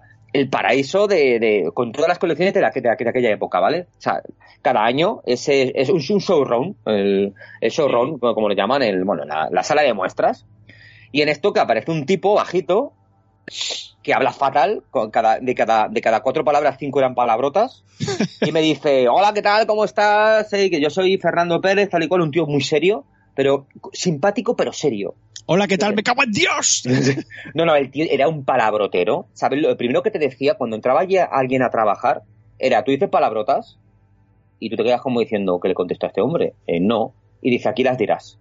Dice, venga, a currar, porque allí había una presión que flipáis, chicos, ¿eh? O sea, el tema de la... de- Bueno, eh, resulta que eh, Bandai España eran, eran unas oficinas, eh, había cinco jefes de la edad de mi padre, había una jefa que era la de Portugal, allí en Bandai estaba Bandai Portugal y Bandai España. O sea, Bandai España era eh, lo que es España y luego estaba lo que es Portugal, ¿vale? Portugal lo llevaba, eh, lo llevaba otra, una, una mujer. Y luego había cuatro, cuatro jefes y mi jefe supremo era Fernando, era, que era con quien yo tenía que rendir cuentas. Pero claro, los diseños tenían que pasar una criba de cinco personas. Ojo, ¿eh? O sea, eso es dificilísimo. O sea, los diseños de las cajas, cinco personas de la edad de mi padre de aquella época. Sea, eso es dificilísimo. Ya con un jefe ya es difícil. Pero bueno, el que llevaba la voz cantante era Fernando. Él lo que decía iba a misa. Entonces el tema está en que, nada, pues Bandai era una oficina con un montón de, de habitáculos eh, donde la gente estaba trabajando, como en las películas, eh, además muy de estilo americano, habitáculos abiertos, ¿vale? Era todo diáfano, menos los despachos de los jefes que estaban cerrados. Tenemos un showroom impresionante con todos los juguetes, todo lleno de, de juguetes tirados por todas partes, o sea, un descontrol. ¡Qué, qué maravilla! Era la hostia, no, no, además es que allí, claro, todo el producto, eh, los, los, eh, cuando uno trabaja, cuando trabaja en un producto, pues tienes un prototipo o tienes un, un primer producto mm, eh, para trabajar con él y lo necesitas, pues ahí en la mesa, tal y cual. A mí yo me acuerdo que, bueno, me dijo, dice, tú trabajas con Mac, ¿no? Sí. Esa fue la única entrevista de trabajo que me hizo. Y me dijo en el momento, me llevó al showroom directamente, ¿eh? Hola, ¿qué tal? Yo soy Fernando Pérez, esta es la oficina, vale, ven conmigo. Y de pronto me saca un juguete que se llama Air Dog, Air Dog, eh, no, Air, sí, eh, perros voladores, que es un avión que le metes aire comprimido con una bomba, ¿vale? Es como es un avión de plástico de unas dimensiones, bueno, es un, es un avión que le metes aire comprimido, le pegas un golpe a la hélice, la- el aire comprimido se expulsa por la hélice y cuando lo lanzas recorre el equivale a tres o cuatro campos de fútbol. O sea, una burrada. Y me dice, tenemos que hacer, dice, te- dice esta caja, además este tío sin, sin paliativo, sin anestesia. Dice, esta caja tiene que estar en China, que es donde la fabricamos, dentro de cuatro días. ¿Te ves capaz de hacer un diseño para esta caja y que llegue a tiempo? Y yo estaba con los cojones de corbata y perdonadme, de verdad, lo siento, no me gusta decir palabrotas. Y yo estaba completamente eh, acongojado. Y yo, sí, sí, claro, sí. Me lleva a un despacho que era un desastre, lleno de cajas y de, y de juguetes abiertos. Un desastre. De hecho, de, de despacho cuchitril. Me metieron en un despacho cuchitril con un Mac, como el que yo tenía en casa, un poco, era más potente que el de mi casa. Además, eh, esos Macs que eran transparentes, ¿os acordáis de esos Macs Macintosh que era una gama que el teclado era transparente, plástico transparente, el ratón Sí. también era de un botón, ratón de un botón? Súper bonito, sí. Eran preciosos. Era un G3, me parece que era un G3 en aquella época. No recuerdo, sí, creo que era un G3. Bueno, el caso está en que me dice, pues mira, eh, pues nada, me dice, ¿cuánto? Y yo, ¿cuánto qué? ¿Qué ¿Cuánto nos cobras por esto? Y yo me acuerdo que se me ocurrió una cifra y le dije, 140.000. Y dice, vale, pues ya está, 140.000 pelas por la caja. O sea, sí, ¿eh? O sea, pero yo lo, lo tuve que decidir en un segundo. O sea, ahí, ¿qué Ahí con él? hubo algo en el negocio que la negociación que no. Ese fue pensando, lo, le hubiera pagado hasta 500.000 y tú este te- se fue él y pesabas, le hubiera ofrecido hasta 40.000 pesetas, ¿no? Y estaba- entonces, chicos, y yo no tenía ni idea, pues si es que, es que fue, es que fue entrar, hola, soy Fernando, mira, pasa conmigo, tenemos esto, ¿te ves capaz? ¿Te ves capaz? Esto es el despacho, trabajarías aquí, eh, ahora te presento al resto de la plantilla, este es el juguete, pum, y me saca el juguete, con una caja, una caja extranjera, la caja era, pues, americana la caja. Y yo, eh, bueno, sí, vale, sí, ¿cuánto? ¿Cuánto nos cobras por esto? Y yo, no sé, 140.000. Dice, venga, hecho, de acuerdo. Eh, venga, dice, te vienes mañana, te vienes hasta que esté la caja hecha y luego ya la preparamos. Y nada, pues ahí empecé. Así empecé. Y llegaste a terminar el, el- el encargo, Sí, ¿no? sí. Si no, no, no hubiera seguido. Efectivamente, yo hice el encargo a los dos días, eh, fueron hiper, hiper, hiper intensivos, los días de campaña y los días de cierre de cajas. E iban siempre con el, con el, con el tiempo pegado al culo, siempre. Yo era como el especialista, yo era como que si me llamaban a mí, porque yo empecé a trabajar allí como los médicos. Yo iba a mi casa, bueno, ahora cuento un poco eh, a qué llegamos, al trato que llegamos. Bueno, la caja, de primeras, mi padre facturaba, mi padre me hacía la factura, porque yo no podía facturar, yo no era autónomo y como mi padre no me hizo autónomo, pues él el que facturaba. Entonces, pues nada, se hizo la caja, mi padre hizo la factura, el dinero me lo ingresó a mí, mi padre sí, mi padre la verdad es que no se quedó nada, evidentemente, claro, mi padre lo que quería era callarme. Mi padre quería, entonces claro, yo ya ganaba mi dinerito y bueno, pues genial. Y bueno, yo hice- me acuerdo que la caja lo llamamos trueno alado. Al final el, el nombre que se eligió fue trueno, Trueno alado. alado. Sí. ¿No, eran, no eran perritos? No, no, no, no, que va, que va. Además era, era un diseño súper agresivo. Me dijeron, tú haz algo así potente. Hice un diseño, no tengo el diseño, tengo, de hecho es que no conservo nada de, de eso. No, tengo, no, no, no conservo ningún diseño. Hice un diseño de un avión rompiendo una caja, rompiendo la propia caja y saliendo fuera, ¿no?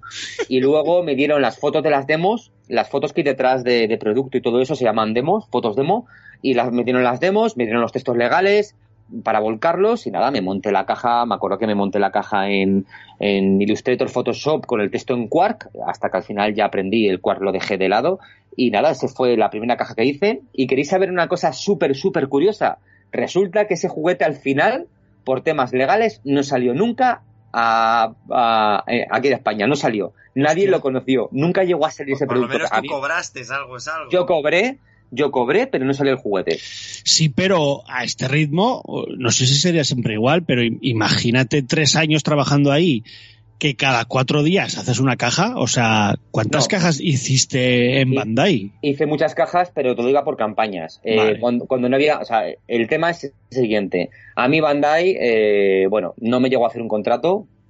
Eh, yo era muy joven, yo era un crío de 21 años, eh, entonces yo estaba flipado. Entonces me, di- me dijeron, eh, Fernando me dijo, yo quiero contratarte. Dice, pero ahora mismo no podemos contratarte. Entonces, vamos a hacer unas cuantas cajas con factura, o sea, que tu padre siga facturando. hasta que yo intente hacerte un hueco en la empresa, ¿vale? Porque la plantilla de Bandai, bueno, mis jefes viajaban por todo el mundo, casi todos los meses, comprando eh, juguetes, compraban los derechos de los juguetes, los, trae, los traían a España y nosotros, en el departamento del diseño, les, la- les lavábamos la cara al, al diseño, le cambiábamos el. Bueno, yo le cambiaba, es que no era, no era monos, era, era, era, era yo. O sea, yo era un crío de 21 años, el que era el, el creativo más joven que había en todo Bandía España, es que no había otro. Yo era, yo era lo único. Eh, Vosotros preguntaréis, ¿pero los diseños cómo se hacían antes? Pues lo hacían ellos. Este, este, este señor ejecutivo, que no tenía ni idea de diseño, claro, se hacían unos diseños horribles. O sea, los catálogos, cuando yo entré a Bandai, eran feos, estaban hechos todos con Qual Express, eh, eran horrorosos, eran muy feos. Y metían, eh, calzaban las imágenes de cualquier manera y, eran catálogos pues muy de combate, o sea, estaban, tenían calidad de impresión muy buena, pero nada, o sea, eran todo como muy básico, ¿no? Entonces yo aporté bastante creatividad, entonces bueno, estuve unos años trabajando de esa manera, con factura y a, a trabajo hecho, como quien dice. Y lo que, y se curraba por campañas, es decir, había, cuando, cuando no había trabajo a mí no me llamaban. Y cuando había curro yo tenía que ir a las oficinas hasta terminar el trabajo durante días. A lo mejor estaba yendo allí. Eras un autónomo, un freelance. El de más. primeras, sí, el primer año fue así. El segundo año me dijeron, nos gustas, queremos que te quedes, pero no te- pero por alguna razón no te podemos hacer un contrato, ¿vale? Eh, así en firme. Entonces me hicieron una especie como de pseudo contrato en el que yo trabajaba y cuando terminaba de trabajar me iba a casa. Y si me necesitaban, me llamaban. Y yo cobraba todos los meses, eh, me acuerdo que me pagaban 180.000 pesetas de la época. Pues esto está bastante bien, ¿eh? Para esa época. Joder, Es que había meses, chicos, había muchos meses que a mí no me llamaban, ¿eh? Porque no hacía falta. O a lo mejor iba a trabajar una semana hiperintensiva para una caja o para un par de cajas, o la campaña de Navidad, eso era crítico. Ahí me tiraba meses trabajando allí, yo iba todos los días allí a trabajar a Bandai, hasta los sábados, ¿eh? O sea, yo eh, había de un sábado que tenía que ir a, a terminar cajas y tal. Pero ¿sabéis una cosa que yo hacía? Yo me llevaba eh, algunas cajas a casa, me las hacía en mi casa por la noche y al día siguiente lleva, eh, eh, iba para Bandai, veíamos, veíamos, yo ya me había quitado el grueso del trabajo, cuatro cambios y a casa otra vez. Y claro, el- eh, flipando. Esa era una, Me- una manera un poco arcaica de teletrabajo, ¿no? Tú te llevas Sí. el trabajo a casa, Sí. lo hacías lo que podías. Sí. Me hicieron al final un contratito legal, pero un contratito como muy estándar, ¿vale? Eh, Para cubrirse ellos y bueno, pues así, estu- así estuve trabajando hasta el 2005. ¿Cuáles, ¿Cuáles de los juguetes que has tenido que, eh, que adaptar, por así decirlo? Sí. ¿Cuáles son las cosas más curiosas que, que has tenido mucho. que hacer? pues, pues muchas cosas curiosas. Por ejemplo, tengo aquí, por ejemplo, un juguete que se llama Campeones, o sea, Total Fútbol Campeones Oliver y Benji, que bueno, eh, que era una caja eh, de un juguete francés que trajeron de Francia, eh, en cuya portada de la caja había un jugador francés que evidentemente aquí en España no nos decía nada. De hecho es que Fernando era un tío tan palabrotero que decía, a este tío no le no le conocen ni Dios, ¿quién coño quiere ver el careto del tío este? Esto lo cambiamos aquí ahora mismo. Dice, hemos comprado los derechos de la serie, de la serie Oliver y Benji con las imágenes oficiales para poder utilizarlos. Tienes que hacer un diseño eh, que salga Oliver, Oliver y Benji y, y cambiar el- el- lo que es la caja. Y luego detrás de la caja, claro, venía la publicidad y venía, pues eso, lo que son las inserciones en prensa, en la revista, los anuncios a doble página, a una página, a media página. O sea, es que no solamente era Uy, cara, la caja. ahora lo estoy viendo, en, en realidad es un subbúteo. Eh, sí, efectivamente, es un subbuteo. Ahí Sí. está. Total Fútbol Campeones. Pues eso lo hice yo. Entonces, yo hice, pues, eh, empecé de cero la caja, me sirvieron las imágenes de, Oliver y Benji, yo me inventé las luces del estadio, de la caja, o sea, yo le puse los efectos. El logotipo es 100% mío, lo, diseñé yo. Les gustó mucho porque, claro, yo los- el logotipo de esta caja es diseño mío y nada, y ahí tiré, tiré con ello. Más, más curiosidades, pues por ejemplo, hubo una nave espacial que disparaba un punto rojo, ¿vale? Que se llamaba eh, Laser Jet, creo que se llama. Es que no sé, es ahí, el Laser Combat, creo. Vale, bueno, el caso está en que el juguete era una nave espacial que metías la mano por dentro. Vale, imaginaos un avión, un avión futurista, con forma de, supositorio gigante. Tú metías la mano por dentro y era como una pistola. Entonces tú apuntabas a una serie de, objetivos que tenían una especie como de sensor y cuando tú disparabas un rayo láser, eh, si tú dabas a los objetivos, sonaba, pitaba un sonido que era como que los habías derribado, ¿vale? Eso era el juguete. Entonces, lo que molaba es que podías jugar con dos aviones y tú te ponías los sensores por el cuerpo, ¿ok?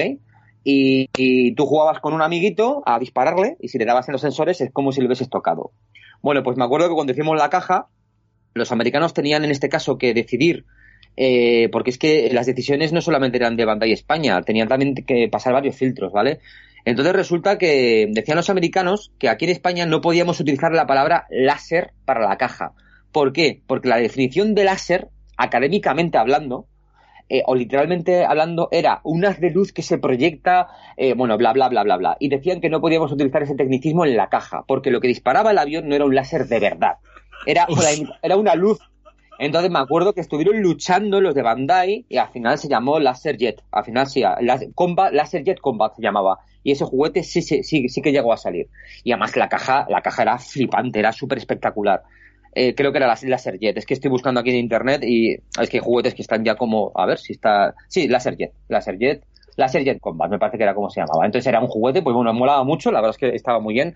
La caja era enorme y nada, pues Laser Jet Combat y bueno, pues ahí está, pues eh, ah, no, Laser Strike, perdonar, Laser Strike que incluye dos aviones que tengo aquí en la caja, tengo aquí una, una publicidad que hice, costaba 54 euros en la época porque ya, estaba, ya estábamos con los euros y abajo tenía el, el equivalencia en pesetas, eh, 8, 9.000 pesetas, 9.143 pesetas, ¿vale? Y se llamaba Laser Strike. Consiguieron ganar a los americanos y pusieron la, eh, pudimos poner la palabra láser en la caja.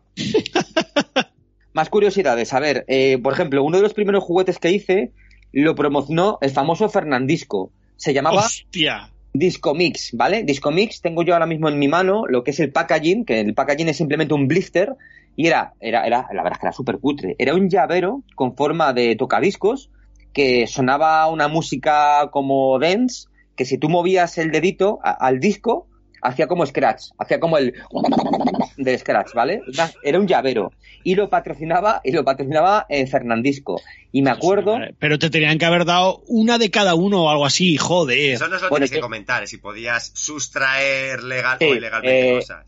Ilegalmente sí, porque daos cuenta que yo me llevaba a casa, bueno, las novietas que tuve en aquella época se forraron, bueno, se forraron, eh, pues yo regalaba mucho de, teníamos por ejemplo, eh, bueno, pues eh, Bandai trabajaba con, con juguetes tanto para niños como para niñas. Cariño, ¿me has comprado un anillo? ¿Qué va? Te he comprado el Laser Jet. El Laser Jets y, y luego tenía juguetes para todos, para ambos sexos y había un poco de todo, ¿no? Eh, ahora comentaré también el tema de los sexos y de, bueno, pues del tema este de Bandai, pero bueno, es, es, es un poco que en las chicas, resumiendo las chicas en- con las que salí en aquella época, pues más de una pues se llevó una Bratz, una muñequita o, o Hello Kitty que era un packaging muy, muy bonito, pues yo les preguntaba antes que les molaba, que yo se lo sacaba. Eh, era todo, era casi todo de Strangis, ¿vale? Porque, bueno, evidentemente no regalaban, pero tampoco- Confesiones, confesiones. no, pero no me decían nada, ¿eh? O sea, quiero decir, Fernando sabía que yo si necesitaba un, un modelo un, o un muñequito o algo para llevarme a la casa e inspirarme o tal, o sea, que decir que no, no me decía nada. O sea, que, tampoco que- me- que estaba como legalmente aprobado y legalmente, Eh. ¿no? Sí, efectivamente, o sea, quiero decir, mm, no era descarado, yo jamás abusé de eso, o sea, yo nunca abusé de, de eso porque sabía que era- de una manera implícita no se podía sacar nada, pero bueno, que no pasaba nada y nu- nunca pasó nada, vamos. Más curiosidades, pues nada, Fernandisco nada dice esto, el disco mix, que el disco mix me dibujé un DJ con cara de flipado y fue, hice el logotipo y el, y el este y nada, o sea, fue un fracaso de juguete, pues me acuerdo que me dijeron que no, no vendió nada, pero quedó muy bonito el packaging. Eh, y tengo aquí la cápsula que hice, lo que es el, el blister, y bueno, la verdad es que moló bastante. Luego, más cosas, joder, es que hice un montón de cosas. Eh, eh, luego hice, ah, bueno, lo de cambiar el sexo a los juguetes. Esto es una cosa que a la gente eh, le flipa bastante. A veces cuando mis jefes compraban un, la patente de un juego, Hostia, juguete- lo siento, pero estoy viendo el disco mix con tres sonidos diferentes by Fernandisco eh, y es, es una es una maravilla, pero es muy sea, chiquitito, ¿eh? Era muy chiquitito, sí, sí, efectivamente, efectivamente. Pues pero qué, qué cojonudo. Lo, lo malo Te que pone gira- gira el disco a día de hoy y- será carete. no lo sé, nada, No, nada, no, menos- 25, 25 euros lo podéis agenciar en todo colección. El, el maravilloso disco mix. El disco mix, ¿estás viendo el logotipo que hice? ¿Lo estás viendo? ¿Ves no? Y la parte de detrás me mola mogollón. Sí, sí, pues eh, eso lo hice con Illustrator, me acuerdo, y además lo hice en un rato, y, y- y bueno, pues yo qué sé, pues ahí está el DJ y tal y cual, y, y además me acuerdo que me dijeron en banda, y esto vende, esto vende, con estos colores esto vende, esto vende. Sí, y luego al final, pues creo que se vendió poco, porque luego me hacían como un balance así de, bueno, este producto ha tenido más éxito, menos éxito, tal y cual. Y luego el tema de lo, del cambiar el sexo a los juguetes era simplemente por una cuestión de, público objetivo, ¿vale? O sea, eh, porque había productos que, que, aunque nos neguemos a reconocer, pues tienen un público objetivo más masculino y otro más, más femenino. Afortunadamente Bandai tenía eh, eh, juguetes para ambos sexos. juegos de mesa tenía como el guacamole, el Monkenstein, o sea, había juegos que eran para ambos sexos. Pero es verdad que tenían que definir mucho lo que era para niños y para niñas, porque eran dos nichos de venta completamente diferentes. Entonces, yo me acuerdo que recibí una máquina que era una especie como de, máquina que parecía una cafetera de plástico, que me dice mi jefe, ¿a que no sabes qué es esto? Y yo, pues no sé, esto es una cafetera de plástico. Y dice, no, dice, esto es una máquina para hacer pins, pins redonditos, los pins de toda la vida. Entonces eh, se llamaba, el juguete originalmente era para niñas y se llamaba Pin Styling, ¿vale? Y tenía un packaging con florecitas. Curiosamente no era rosa el packaging, ¿vale? Era de color verde. Entonces me dijo, mira, hemos comprado los derechos de la serie Shin-Chan eh, para utilizar sus imágenes y su nombre y su logotipo y queremos que conviertas el pin styling en un juguete para, o sea, que sea más orientado para o neutro niños, ¿vale? O sea, que puede ser consumido por niñas pero también por niños. Y así nació Pin Factory con los dibujos de Shin-Chan. Y lo cambiamos completamente la imagen, el packaging lo cambiamos completamente, todas las imágenes. Las niñas, por ejemplo, que salían en la caja, pues eliminamos las niñas, pusimos el producto en primer plano, con Shin-Chan haciendo el gamba por aquí saltando, y yo me inventé un montón de. porque había dentro de la caja incluía eh, pues incluía eh, unos papelitos que el niño recortaba o la niña recortaba para hacer los pines. Y era para hacer pines redonditos. Qué guay. Y así se cambiaban el sexo de bastantes productos. No de todos, pero de algunos. ¿Por qué? Porque se daban cuenta que vendía más eh, pues para dirigido para niños que dirigido para niñas. Comentabas antes que también llevaste la campaña de las Bratz. Que, sí, las Bratz. Que eso en su momento era un tema que movía mucha pasta. Muchísimo dinero. El era el 80% de facturación de Bandai. Las Bratz era su producto estrella.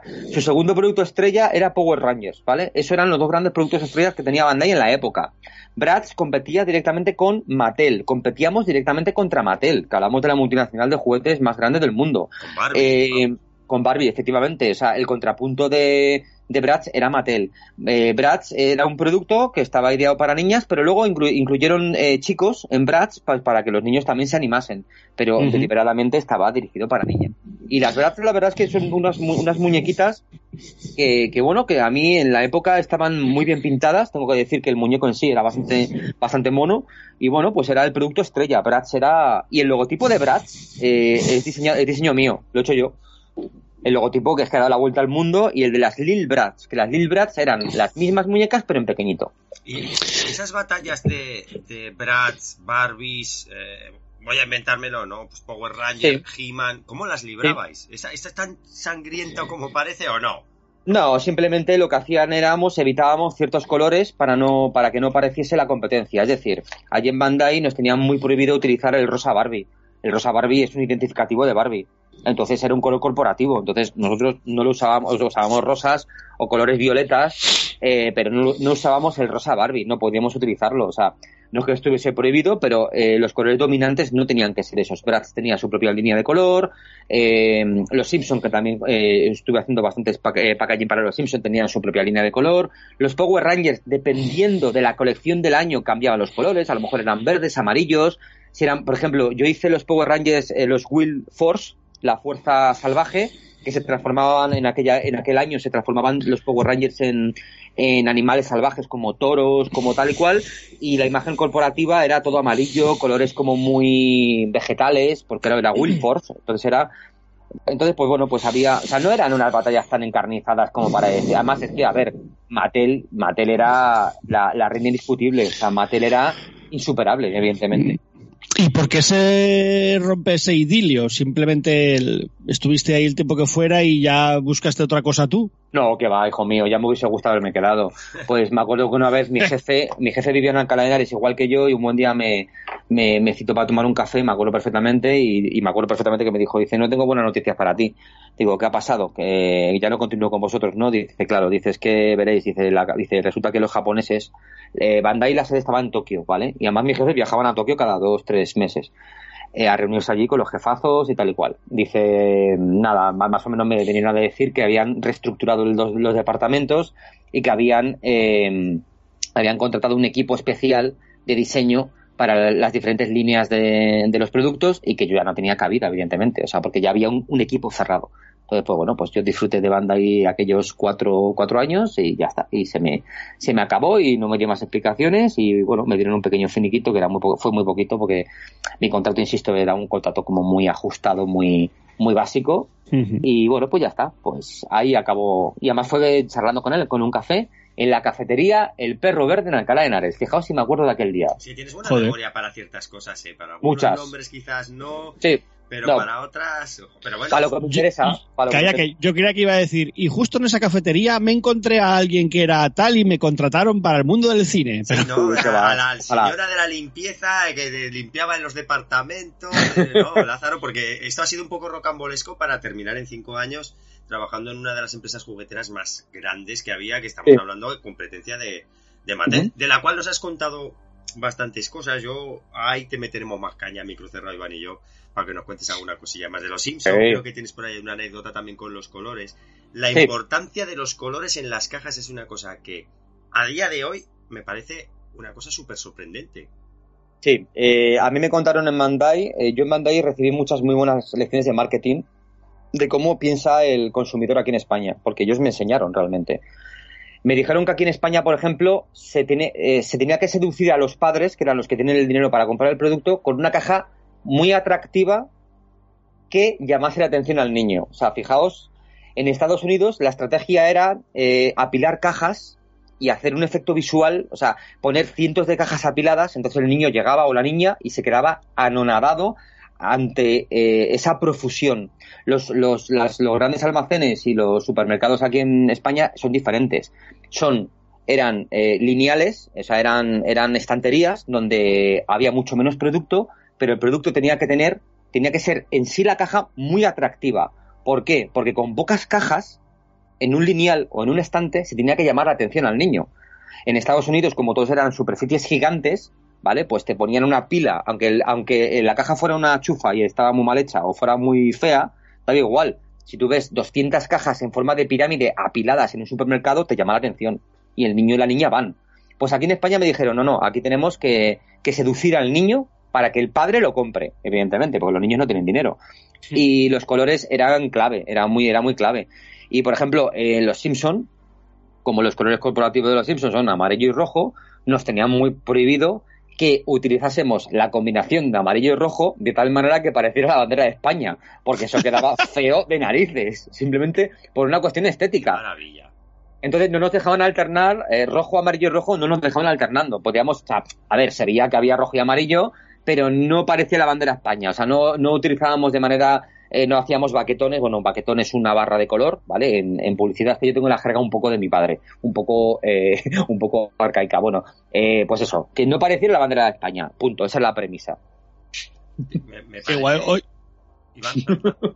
No, no, el que iba a decir que, joder, que, esto, que es que yo creo que podemos estar hablando con, con Lázaro todo el día, pero me molaría saber más que, pues eso, que, fue de su vida después de este trabajo, porque sí que sabemos que, que ha, tenido algún otro currele que a nosotros pues no, nos parecerá más de, la más de interesante. Bueno, eh, di muchos tumbos, ¿vale? Porque yo, mi vida nacional fácil y laboralmente, pues era muchísimos tumbos. Tuve muy mala suerte con mis jefes, di con gente muy mala, con gente que me creó mucha ansiedad. Daos cuenta que yo, insisto, fui un niño no diagnosticado correctamente con PAS y con TDAH, sea, con, con, TDAH, perdón.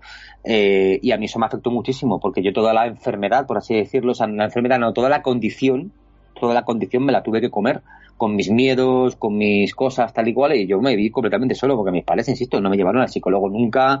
O sea, es que yo hubiese necesitado un apoyo, mm, pero además un apoyo constante. Entonces, pues bueno, pues en mi vida laboral fue el reflejo también de esas inseguridades. A mí me hizo bastante pueblo de banda y porque para mí era guay, y nunca mejor dicho. Eh, me sentía en la cima del mundo, porque con 21 años, eh, chicos, 21, 22, 23, 24, 25 años, eh, yo ganaba un sueldazo mm, considerable, que ahorraba como una hormiguita, eh, que luego no sé en qué me gasté, sinceramente, porque yo mm, no bebía alcohol, no fumaba, no, o sea, tampoco, claro, mi padre me, o sea, bueno, en aquella, en aquella época ya me compraba yo las, mis propios aparatos y mis propias cosas. El caso está en que, bueno, mi vida laboral fue dando tumbos hasta que voy a, voy a ir al, al, a un momento de mi vida en el que yo ya, pues, doy con un, doy con un estudio, eh, he hecho un currículum a, un, a una agencia aquí en las tablas en Madrid, eh, que la tablas es una zona, es la zona norte de Madrid, eh, y resulta que la agencia eh, trabajaba, mi trabajo más relevante que puede interesar al podcast y a la gente que nos esté escuchando, es cuando estuve trabajando un año en para Paramount, para Bandai, Calle 13, para Disney, que lo llevaba una, era un pequeño estudio que lo llevaba, y bueno, digamos que es uno de mis trabajos. He hecho muchos trabajos así guays también, pero sueltos, trabajos sueltos, ¿vale? Imágenes corporativas de una cosa, de la otra. Para Espasa Calpe hicimos un trabajo mi padre y yo.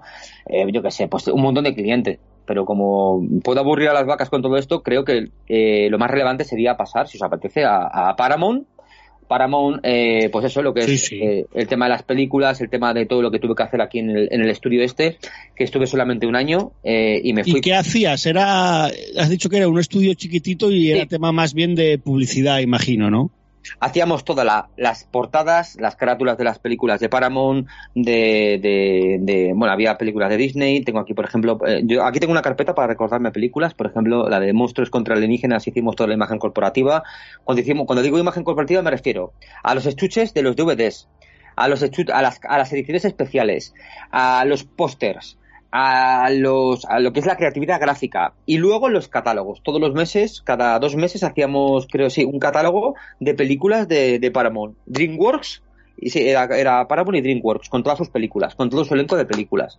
Y bueno, pues hice Viernes 13, la última, la de, la de Crystal, la de Crystal, Crystal Lake creo que se llamaba, eh, no sé, The Watchmen, Transformers 1 también hice en el 2009. Esto fue en el 2009, ¿vale, chicos? Para que os situéis. Esto fue 2009 eh, y fue, a ver, 2009 no, 2009 no, 2009 no, más tarde, esto fue más tarde. Esto fue un poquito más tarde. Y nada, pues eso, Watchmen, eh, mucho Disney, eh, Dora, Dora, la Exploradora también, hicimos cosas de Dora la Exploradora, Star Trek, la, de la de JJ Abrams, em, también se hizo una edición especial muy bonita de Forrest Gump, eh, que olía a chocolates, por cierto, o sea, la caja olía a chocolates. Era una caja de, sí, era una caja de bombones que olía a chocolates. Eh, no sé, es que muchas películas, o sea, de Audrey Hepburn, por ejemplo, las películas también hicimos nosotros, la de Desayuno con Diamantes. Es que eh, imaginaos, pues todas las películas que abarcaron aquel año en, en pues eso, en, en Paramount, pues las hice y las hicimos nosotros, éramos cinco creativos y MacGyver también hice, Los Intocables, por lo que veo por aquí. Sí, eh, es, es, 2009, Lázaro, ¿eh? porque veo que en, tu, web sale aquí como publicidad de julio, agosto y septiembre de 2009. Vale, entonces lo de banda, sí, es que eh, hay cosas como muy solapadas. 2003, claro, 2004, el 2005 ya dejé Bandai, ya en 2005 ya no trabajaba para Bandai y luego, en 2000, estuve, luego ya estuve peregrinando por los estudios y agencias de publicidad eh, no me gustaban, eh, bueno, pues eh, hubo mucho ajetreo de movimiento laboral, no cuajaba en ningún sitio porque es que con mi condición tampoco es nada fácil. Cuando tienes un poco de, de, presión extra, yo con mi condición lo llevo muy mal, la ansiedad y la depresión, entonces eh, hasta que caí aquí en, en, esta agencia y que no pensé decir su nombre porque me trataron muy mal y, y, me tuve que ir por eso. ¿eh? Yo me tuve que ir por tema de depresión y ansiedad porque, porque la persona que llevaba la agencia esta de Paramount era un tipo que gritaba que, bueno, le envié una inspección de trabajo, con eso lo digo todo. Fue, fue deplorable eh, cómo nos trataba, nos trataba como si fuéramos animales. Eh, fue asqueroso, yo lo pasé fatal aquel año. Qué pena, ¿eh? porque me encantaba el producto, me encantaba trabajar haciendo las portadas de las pelis y ya os digo que mi historia no, es una historia con final feliz. O sea, mi mundo laboral no es, o sea, no ha sido un camino de rosas. Pero bueno, pero por el camino he hecho cosas que mola mucho. además es que te metes en Paramount, tío Lázaro, en el 2009, que, que, por lo que comentas, además estaban reeditando un montón de material en DVD, de material clásico y demás. Sí. Eh, ¿qué, libertad teníais vosotros creativa para hacer esas portadas? pues mira, eh, a veces muy eh, poca en el sentido de que nos servían las imágenes, ¿vale? Por ejemplo, para hacer monstruos contra alienígenas, pues todas las imágenes de los monstruos ya las teníamos. Son imágenes que cogías de una intranet de Paramount que había un intranet con todas las películas y ahí tenías todas las imágenes. Nosotros hacíamos los efectos especiales, algún logotipo, hacíamos los textos. En Transformers las explosiones están curradas por nosotros. O sea, todo lo que son las luces y los... Lo que son los efectos especiales, hacíamos el con las imágenes y los efectos especiales, por así decirlos, ¿vale? Y dejar bonito las imágenes, el humo y todo eso, nos lo inventábamos nosotros. Eh, pero, por ejemplo, hay una película aquí de Tim Robbins que se llama sobrepasando el límite que hicimos nosotros el diseño. Creo que lo hice yo el diseño, que es la cara de Tim Robbins con una especie como de, ondas acústicas. Ese diseño lo, hice yo. O sea, de vez en cuando, muy de vez en cuando, nos daban libertad creativa para hacer de cero una portada que tenía que ser aprobada, claro, por los grandes mandatarios, no solamente en el, propio estudio en el que yo trabajaba, sino por la gente de Paramount. Claro, que es que esto, ojo, esto también tenía muchos filtros y poquito más. Generalmente en Paramount pues nos servían las imágenes, pero... Yo te he de decir, Lázaro, que he, sacado aquí en, el ordenador la, la imagen y, hostia, se podría saber que sí que puede que sea tuya porque es bastante oscureta, es ¿eh? Muy oscura, sí. Sí, sí, yo me acuerdo que hice, además que me acuerdo perfectamente cómo la hice, es que no tiene nada, o sea, este diseño no, no, tiene nada. O sea, está, está, me acuerdo que, que, bueno, o sea, la premisa era que saliera la cara de, de Tim Robbins en la, en la portada y que hiciéramos lo que, lo que como fuera. Una, como unas ondas ahí de, de grabación y, pero sí, sí, es, es, oscurilla, es oscurilla. Es oscurilla ¿eh? siempre, sí, ya, ya tiraba, la cabra ya tiraba al monte, la cabra satánica tiraba al monte. No, la cabra satánica tiraba al altar de sacrificio. Ahora mejor. Oye, Lázaro, eh, y bueno, hablamos, pues, hemos hablado mucho ahora bastante rato de, tu, de tus experiencias eh, laborales, pero ¿y ese Lázaro que, eh, cómo te entra el gusanillo o cuándo empiezas tú a, a dibujar por tu cuenta. Quiero decir, algo que solo sea para tu placer, porque te mola hacer algo más creativo, porque quieres tener, ¿no? Empezar a, ilustrar, a hacer, hacer tus imágenes. El, ¿Por qué empiezas y cuando empiezas, empiezas a hacer todo esto? Porque, como ya iremos llegando ahora en breves, yo creo que merece la pena saberlo porque luego es lo que ha dado a, a este cromotropía. Sí, correcto, tengo, lo tengo clarísimo, me acuerdo perfectamente. O sea, es que mi vida, como he tenido que trabajar mucho con psicólogos, he tenido que psicoanalizar mi vida muchas veces y la tengo estructurada linealmente de una manera, vamos, súper gráfica. O sea, es que lo, tengo bien claro. Yo pasé dos etapas de dibujo, eh, de interés por el dibujo y por el arte. La primera es una etapa infantil-juvenil. Cuando yo era adolescente me empezaron a interesar otras cosas, dibujaba un poquito menos. Y luego fue en el 2007 cuando yo me propuse ser ilustrador profesional y empecé a estudiar realmente eh, dibujo de manera incansable y todos los días. Y desde el 2007 empecé a tener la conciencia de crear una obra gráfica personal y propia. Ahí es cuando, cuando empecé. Y es cuando hice mi segundo. Yo tengo estudios, yo, claro, como no tengo estudios reglados, yo no hice Bellas Artes, como hubiese gustado haber hecho Bellas Artes. Eh, como curiosidad de deciros que yo a los 25 años quise acceder a la universidad para mayores de 25 años a Bellas Artes eh, y como soy un tipo súper contradictorio, me estudié el examen de acceso, me estudié todo lo que había que estudiar y no me presenté, porque soy así, de, soy así de cuco, y para historia hice lo mismo, dije, pues me meto a estudiar historia o bellas artes. Y ni me presenté porque yo pues, dije, oye, he aprendido. El, saber no ocupa lugar, ¿eh? Claro, por eso. Me quedé muy colmado y dije, pues ya está. Bueno, entonces, al hilo de lo que estábamos hablando, pues eso, el tema está en que dos grandes, o sea, yo eh, dibujaba de pequeño, barra adolescente, chapurreando, sin saber, sin madurar nada, pero dibujaba cosas muy peregrinas, eh, bla, bla, bla, bla, y luego en el 2017 fue cuando yo me propongo crear una obra gráfica, crear mi propia mitología gráfica, crear mi propio lenguaje, empezar a estudiar anatomía, empezar a tomármelo en serio, me hice un curso también profesional una escuela profesional de, mucho más avanzada que la primera que hice, que os conté que me pagó mi padre, y empecé a estudiar dibujo y empecé a estudiar arte más de verdad, o sea, profundizar, eh, bueno, pues investigando, investigando pintores, como yo vengo todo, yo vengo de los pintores sobre todo, y ya está, pues ahí está, a partir del 2017 fue, 2007, perdón, fue cuando, cuando empecé mi obra gráfica a crear, a crearse forma de verdad.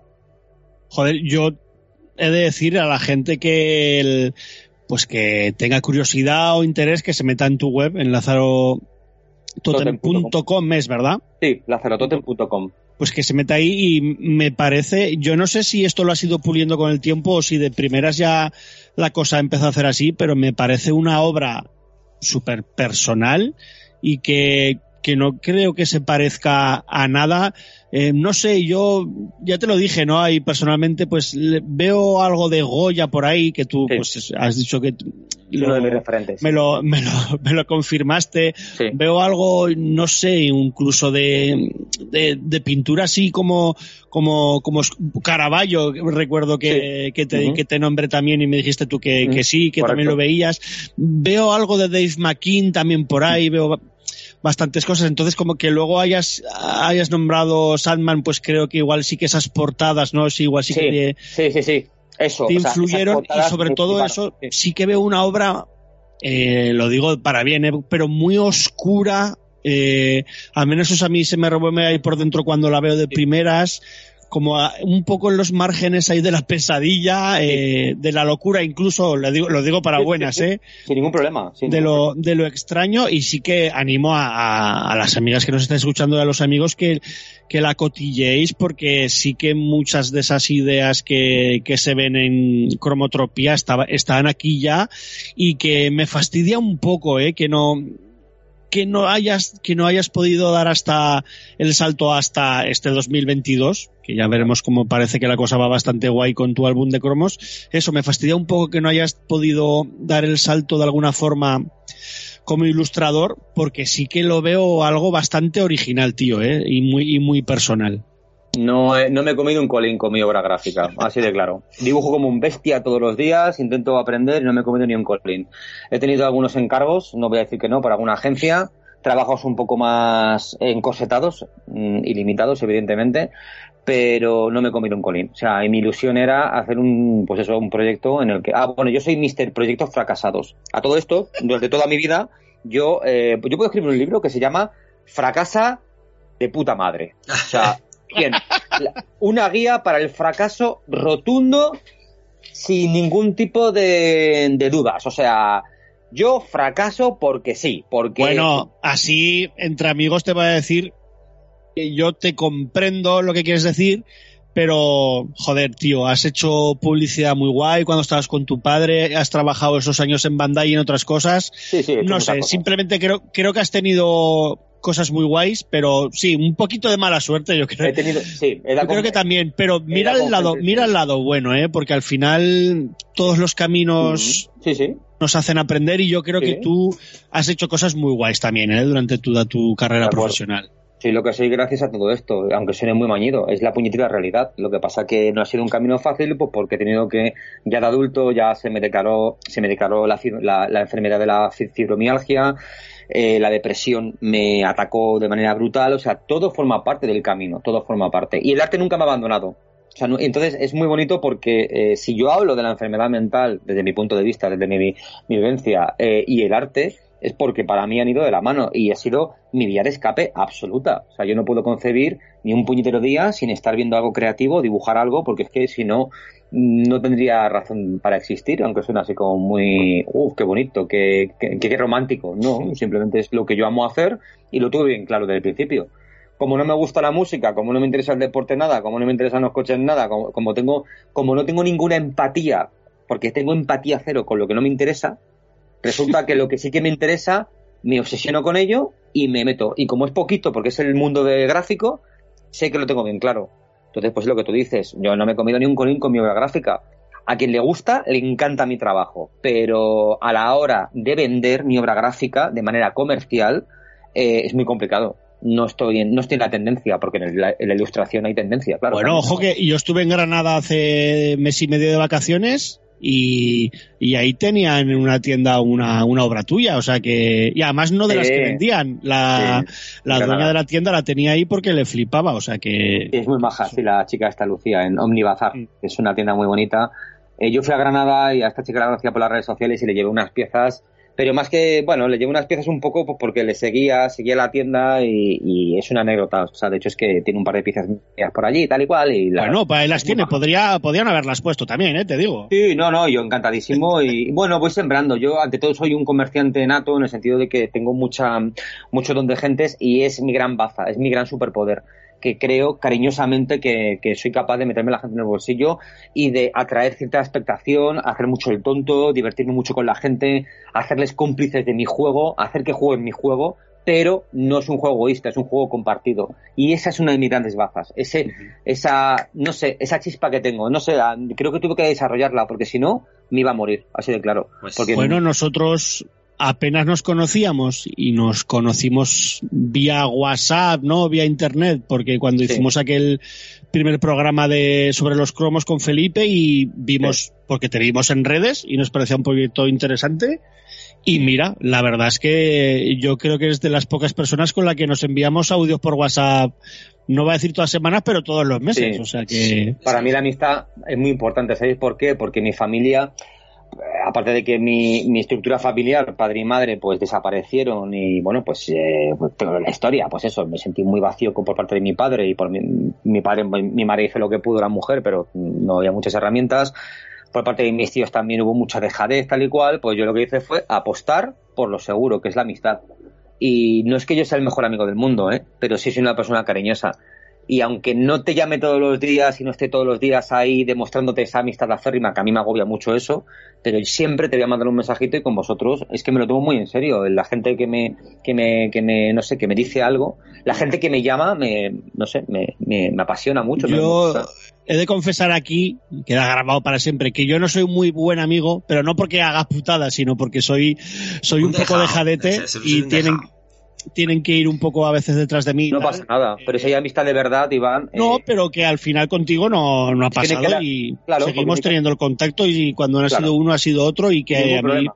A mí me a mí me gusta que me, Además que hemos, me- hemos cogido que la bonita sigan. costumbre de tomar cafés en el restaurante, bueno, en el bar este sí, chino de el este, sí, sí, El peor bar de todo Zaragoza, pero bueno, ahí sé. han surgido grandes ideas y Pero lo hacemos bonito. Claro, Es decir, claro. Lo importante es juntarnos. Claro, la, la- gente nos mira y dice, pero esta gente de qué demonios está, está hablando, ¿no, Lázaro? Como- Oye, Zarranz, eh, musiquita y ya vamos hablando de cromotropía. A mí me cuesta decirlo, ¿eh? Cromotropía. Vale, vale, ¿Eh? vale, perfecto. Pues venga, me, pues- me preguntas a mí por qué tengo que elegir yo?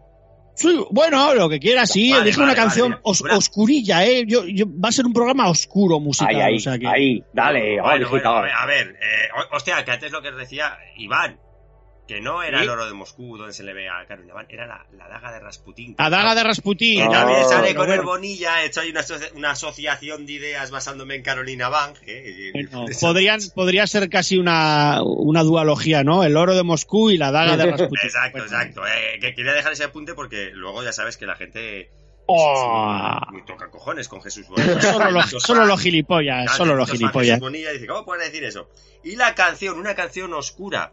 Una canción oscura. mm, estoy pensando en alguna que haya salido en Stranger Things en la cuarta temporada. Yo, yo os iba a, a proponer una que es brutal, que Venga. es una, la banda sonora que se llama Rametep del secreto de la pirámide, Eh, que es absolutamente alucinante. Y tenemos, tenemos una, una anécdota con brutal. la fanfarria, eh, de, de- No del fastidies. secreto de la pirámide. Me cago en la leche. Me cago, es que, ta- es que está todo conectado. Si es que está todo conectado, chicos. Esa, qué esa, esa nada. anécdota nunca la diremos, ¿verdad? La del fanfarrias. Nada, Oh. nada, nada. El fanfarrias, el fanfarrias, que no sabe quién es, al fanfarrias que le den mucho por el culo. Oye. va. Bueno, pues Toma oye, ya. me parece maravilloso ese canto que hacen en la pirámide del secreto de la Oh. pirámide o de John Sherlock Holmes. Iván, tírale. Pues nada, ya está sonando de fondo. Que volvemos nada en, en que nos arranquen el corazón y nos transformen en momias. No me acuerdo muy bien lo que hacían aquí. Venga, vamos allá.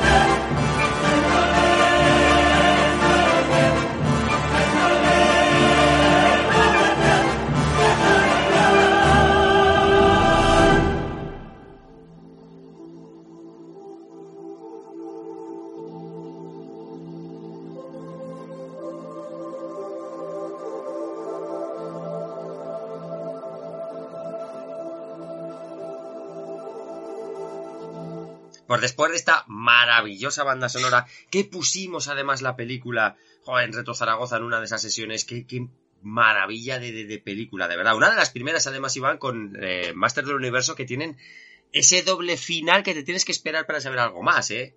Algún día hay que hacer un especial, eso de quédese usted a después de los créditos. y ambos son de mis preferidos, ¿eh? Me mola mogollón. ¡Qué Marvel y qué hostias! Master del Universo y, el secreto de la pirámide. Y, y igual de maravillosos es lo que tengo yo aquí en la mano, que aunque la audiencia no lo puede ver, es, como hemos estado adelantando, el álbum de Cromotropía del compañero Lázaro Totem, Codex Imaginaria Monstrum. Que esto realmente no significa nada, ¿no, Lázaro? Cuéntanos un poco, a ver. Por supuesto que no. Esto es una, eso es el falso latín que yo me invento, rimbombante, para que suene bien y quedar fenomenal. Ya sé, mejor explicado. Mejor explicado. Es que es lo que hay. imposible. Es lo que No, hay. eh, si queda un poco corta, que no queremos esta, pues esta mm, sección de hablando de cromotropía, recordaros que nuestro especial de cromos, en el primero, eh, tenemos, nos mandó Lázaro unos audios y por, por lo menos tenemos media horita eh, de Lázaro Totem contándonos cositas de, del álbum cuando él creía que faltaban dos o tres años para que esto saliera. Y al final ha ido todo pues ha ido todo muy rápido tío. Y menos mal y, y muy guay porque hace cuánto que, que, el, que has sacado cromotropía a, a la venta Pues me parece que hace ya dos meses. Creo que ya son, van a hacer dos meses. ya dos meses tío Me ¿eh? parece que ya dos meses, sí, sí. O sea, es que el, el tiempo pa- pasa volando. Y no hemos apagado el ordenador en dos meses, porque yo lo he dejado encendido desde que, desde que recibimos el primer pedido. Qué Lo he dejado encendido mi, el Mac y, Y- lleva dos meses encendido. Qué guay. Muy rápidamente, cuenta para todo el mundo que no lo sepa todavía, que ya tiene que ser raro, ¿qué, qué es cromotropía? Eh, ¿Cómo pueden conseguirlo? Y luego cuéntanos, por favor, qué tal va la cosa. Pero eso, primero haz ahí, Vale. tienes aquí tu cuña total eh, para que todos nuestros seguidores eh, sepan lo que es cromotropía y lo, y lo, y lo compren. Par 10. Oh yeah. Pues Cromotropía es un proyecto personal en el que me embarqué hace pues 14 meses aproximadamente. Es un álbum de cromos, homenaje e inspiración a aquellas maravillosas colecciones de monstruos, de cromos de monstruos de nuestras épocas o de los 80 y de los 90. En cromotropía vais a encontrar eh, colores eh, ácidos, excéntricos, eh, nombres absolutamente alocados y muchos monstruos retorcidos y raros. ¿Cómo lo podéis conseguir? Bueno, es un álbum de cromos en el que cuando lo compráis adquirís el álbum, que es un álbum, insisto, imitación a aquellos más bonitos álbumes de la época, con las calidades mejoradas, tapas plastificadas, más gramaje, e incluye en la, en la compra 20 sobres con todos los 101 cromos de la colección. Esto lo hablo así, lo recalco, porque es importante que a lo mejor la gente se compra la colección completa, se completa de una tacada. Entonces, el precio por unidad son de 25 euros más gastos de envío en España. Y eh, si lo queréis comprar, es tan sencillo como iros a mi página web www.lazarototem.com y ahí hay una pestañita que pone cromotropía álbum, le dais a la pestañita, seguid las instrucciones y nosotros te lo enviamos por correo. Y por último decir que si queréis ahorraros los gastos de envío y sois de Madrid, podemos quedar en un punto de encuentro que yo suelo tener eh, los sábados en Madrid en una cafetería, un par de horitas, previo, re, previa reserva del álbum, evidentemente si no, no voy, pues nada, pues os podéis pasar y la ventaja son de que lo lleváis sin gastos de envío, os lo puedo firmar y nos tomamos un cafelito tranquilamente. Esto, esto, también se puede exportar un poco a Zaragoza, ¿no? En estas quedadas que hacemos cada vez que También. bajas aquí a Zaragoza, por si alguien Sí. se quiere acercar previo, previo Claro. encargo del álbum, para conocerte un poco, charlar contigo, que le firmes el álbum y le pongas una de esas dedicatorias tuyas maravillosas, porque eh, estabas comentando ciertas cosas que a mí me molaría dejar claro, porque eh, una cosa que me gustaría insistir es en la calidad del álbum. O sea, lo que es el concepto del álbum sí que homenajea a eso, pero la calidad, no sé si tenéis el álbum de monstruos en mano, pero yo lo tengo y es papel de periódico. O sea, ya ese álbum está que lo tienes que coger con guantes blancos y en una o sea, hay que cuidarlo muchísimo. Este no, la calidad es, el gramaje es muy superior, los cromos que son de cartón, que no son sticker, que no se te olvide decir, que hay que comprar Correcto. barrica de Hay que de comprar pegamento. Exacto, Hay que comprar pegamento. Lo Incluye- mismo que te pegas los cromos, pues luego te pegas una snifadica. Ahí Madre, está. Qué ochentero es eso. Qué, qué Esto para mí, Una- esto para el álbum, Una esto de, las para mí. cosas, una de las cosas, además, Lázaro, que la gente más me ha preguntado, si el álbum, que dónde se compran los cromos. Que no, que el álbum está completo. Si hubiera cualquier tipo de problema, algún cromo papelado, pues bueno, ponernos en contacto Que me con- con localicen. Lázaro. Exacto. estamos súper pendientes y estamos cuidando a la gente eh, de manera completamente individual. O sea, es decir, que me manden un, un mensaje que yo les voy a contestar por audio para que sepan que soy yo, que no haya ningún problema y estamos cuidando muchísimo, muchísimo los envíos. Eh, ya ha habido algún problema con correos porque estamos trabajando con un servicio de paquetería de correos. Nosotros somos como el corte inglés. Trabajamos para el cliente. En el momento que, por ejemplo, correos, yo qué sé, extravía un paquete que ha pasado muy poco, afortunadamente, eh, por supuesto que sin gastos adicionales nosotros le mandamos a esa persona el álbum porque lo que queremos es que lo disfrute y estamos muy pendientes de la gente. Además es que es un álbum que cuando lo tengáis vais a ver que está cargado de detalles. Yo te voy a adelantar unos pocos. Primero, tú explicas en las páginas, en las últimas páginas un poco cuáles han sido tus fuentes de inspiración. Mucho videojuego, mucho Doom, eh, Sí. Splatterhouse.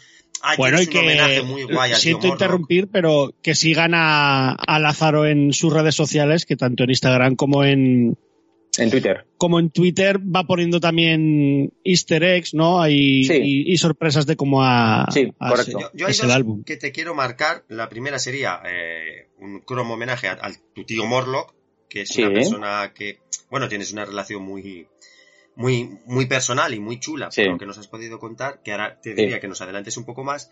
Y otro, el homenaje que a mí me parece maravilloso, que es el cromo, pre- pre- el cromo premiado.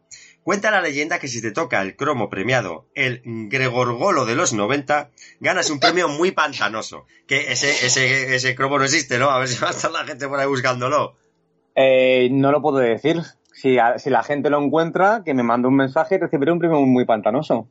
Pero, y- y- oh, esto, esto yo tengo que saber más. Y a micro cerrado me tienes que contar cuál es el premio muy pantanoso. Porque ¿Cómo se llama ese? Gregorgolo, ¿es? El Gregorgolo. El Gregorgolo de Gregorgolo, los 90. Sí, y es el número eh, 65. Es una criatura basada en los Ghoulies, que a mí me gustó mucho. Entonces yo cuando la estaba dibujando, la estaba dibujando en un directo y uno de mis seguidores, que me sigue muchísimo, me dice, se parece a un amigo mío que se llama Gregorio. Y me quedo así y le digo, lo voy a llamar Gregórgolo. Y me dice, macho, de puta madre, súper divertido. Y se quedó con el Gregórgolo. Oye, aparte de eso, cuéntalo también. Aparte de la de la influencia que ha tenido, pues eso, toda la cultura pop en las películas, los otros álbumes de cromos, eh, ilustradores, tal. mm, sí que, por ejemplo, eh, hay cosas. Eso es un detalle muy guay para, para el que ha podido seguir cómo ha ido evolucionando este álbum, ¿no? A través de, de año y medio, más o menos de trabajo que has estado muy pendiente de pues de la gente que te ha ido acompañando en ese proceso. Por ejemplo, a Ignacio y a mí nos preguntaste si queríamos algún cromo en especial o, lo- ahora al Gregor Golo. Joder, que eso es un detalle muy guay que al final eh, sea también un poco parte de la gente que te ha ido siguiendo este, este álbum. Yo, por ejemplo, eso te dije que que a mí de pequeño, de, de, de, muy niño, yo tenía muchas pesadillas donde durante uno o dos años con una bruja que a mí que se plantaba en la en mi casa y me aterrorizaba y ahí está esa esa puta bruja y sin decirte nada he de decir que hasta se parece, ¿eh? sin haberte dado más detalles, o sea, El cromo número 98, para ser concreto. sí, sí. Ya no La- recuerdo cómo se llama, se llama La Bruja, ¿no? Sin más. Bruja tenebrosa le puso. Bruja tenebrosa. Claro, eh, estos nombres son tan rimbombantes como en la época. O sea, aquí Claro. tenemos la monja zombie, tenemos el sacerdote oscuro, parca de sangre, el cambiante verde, el transformado, el transformado, El transformado. es de, de cromos diabólicos, tal cual. el transformado. Sí, sí, sí. O sea, es que, claro, si es que eh, esto lo que yo quería es que la gente, primero, interactuase con el producto, que pegase los cromos, que volviese a recordar que es abrir un sobre, a emocionarse un poquito y a pegar. Segundo, lo más bonito que me está pasando es que los frikis y las frikis me están enviando fotos con sus hijos pegando cromos. Eso es impagable, chicos. Eso es impagable, ver a un, a un niño disfrutando pegando cromos con su papá y el papá diciendo, jo, es que, es que así es como lo pegábamos nosotros, con el pegamento, y es una pasada, o sea, es muy bonito. Es un producto interactivo. Hay una Qué interacción. guay. Oye, ¿qué, qué tal está yendo de, de ventas? Porque Pues- al final es algo relativamente importante, hombre. Eh, no, es muy importante porque este producto, no, no, es muy importante porque nosotros hemos puesto toda la carne en el asador, hemos contratado una imprenta de primera calidad, hemos pagado toda la producción nosotros de primeras, eh, la- la- el manipulado que hacemos, el, meter los cromos en los sobres y luego el, el, el- el ensobrar el, el propio álbum y Claro, todo, nosotros en plural, por aquí, dilo, nombra pues, mi a, querida, pues a tu, a- mi a tu queridísima- compañera Raquel, ¿no? mi queridísima mujer que es increíble y que es la persona que, de hecho es que fue la persona que me dijo, no, no, esto, si tú haces este proyecto, vamos a imprimirlo bien. Y ha estado, eh, ha estado y está en todo momento en todos mis proyectos, que es una maravilla.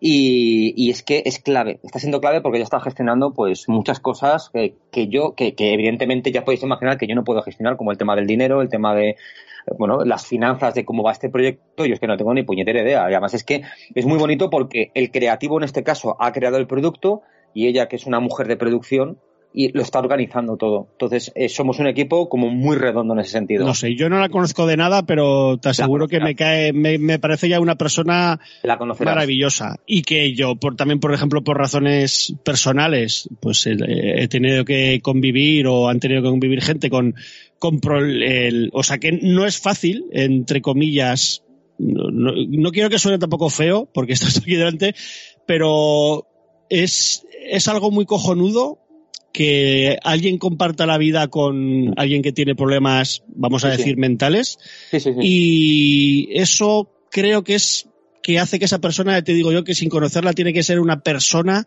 cojonudísima y, Extraordinaria. y excelente. Un super, digo ya. una, una O sea, de, de mi parte de la de Ignacio, dale un besazo genial porque se lo merece, la verdad. Además es Pues, que formáis un tándem cojonudo porque tú te dedicas a unas cosas y Raquel se dedica a otras que entre ellos eh, no tienen que ver y los dos os juntáis como un Transformer, ¿no? Y hacéis el, el Sí, sí. Dinobot supremo. Sí, sí, efectivamente.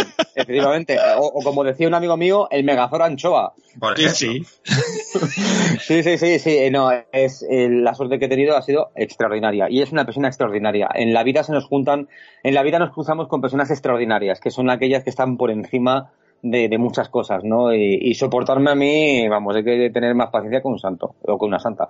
Y, y ella lo ha hecho. Y no solamente eso, que, a ver, este producto está pensado para vender. O sea, yo este producto no lo he creado simplemente para llenar mi ego y decir, ay, qué bonito, que es, es mi ilusión. Sí, sí, es mi ilusión y me encanta, pero este producto está pensado pues para que la gente lo compre y que nosotros, pues bueno, pues nos ayude en, nuestro, en nuestra economía, que, que, ya va siendo hora. Es que son, chicos, muchos proyectos en los que yo he fracasado y he invertido tiempo y dinero, ¿eh? Entonces. Y aunque no sea, dices tú que bueno, tampoco importa tanto luego tal, joder, yo creo que, que te merecías que algo haya funcionado o esté funcionando y, que haya salido también. Ya no solo eso, porque ya te digo que, que la calidad de todo es impresionante, que al final el tiempo en terminarlo no ha sido tanto como tú creías, no sé, yo creo, o sea, yo personalmente me alegro mogollón de que todo, de que todo te haya salido tan, tan guay y que de verdad, eh, echarle un ojo eh, a este a este álbum de cromos. Es, es otro concepto distinto como ha dicho él.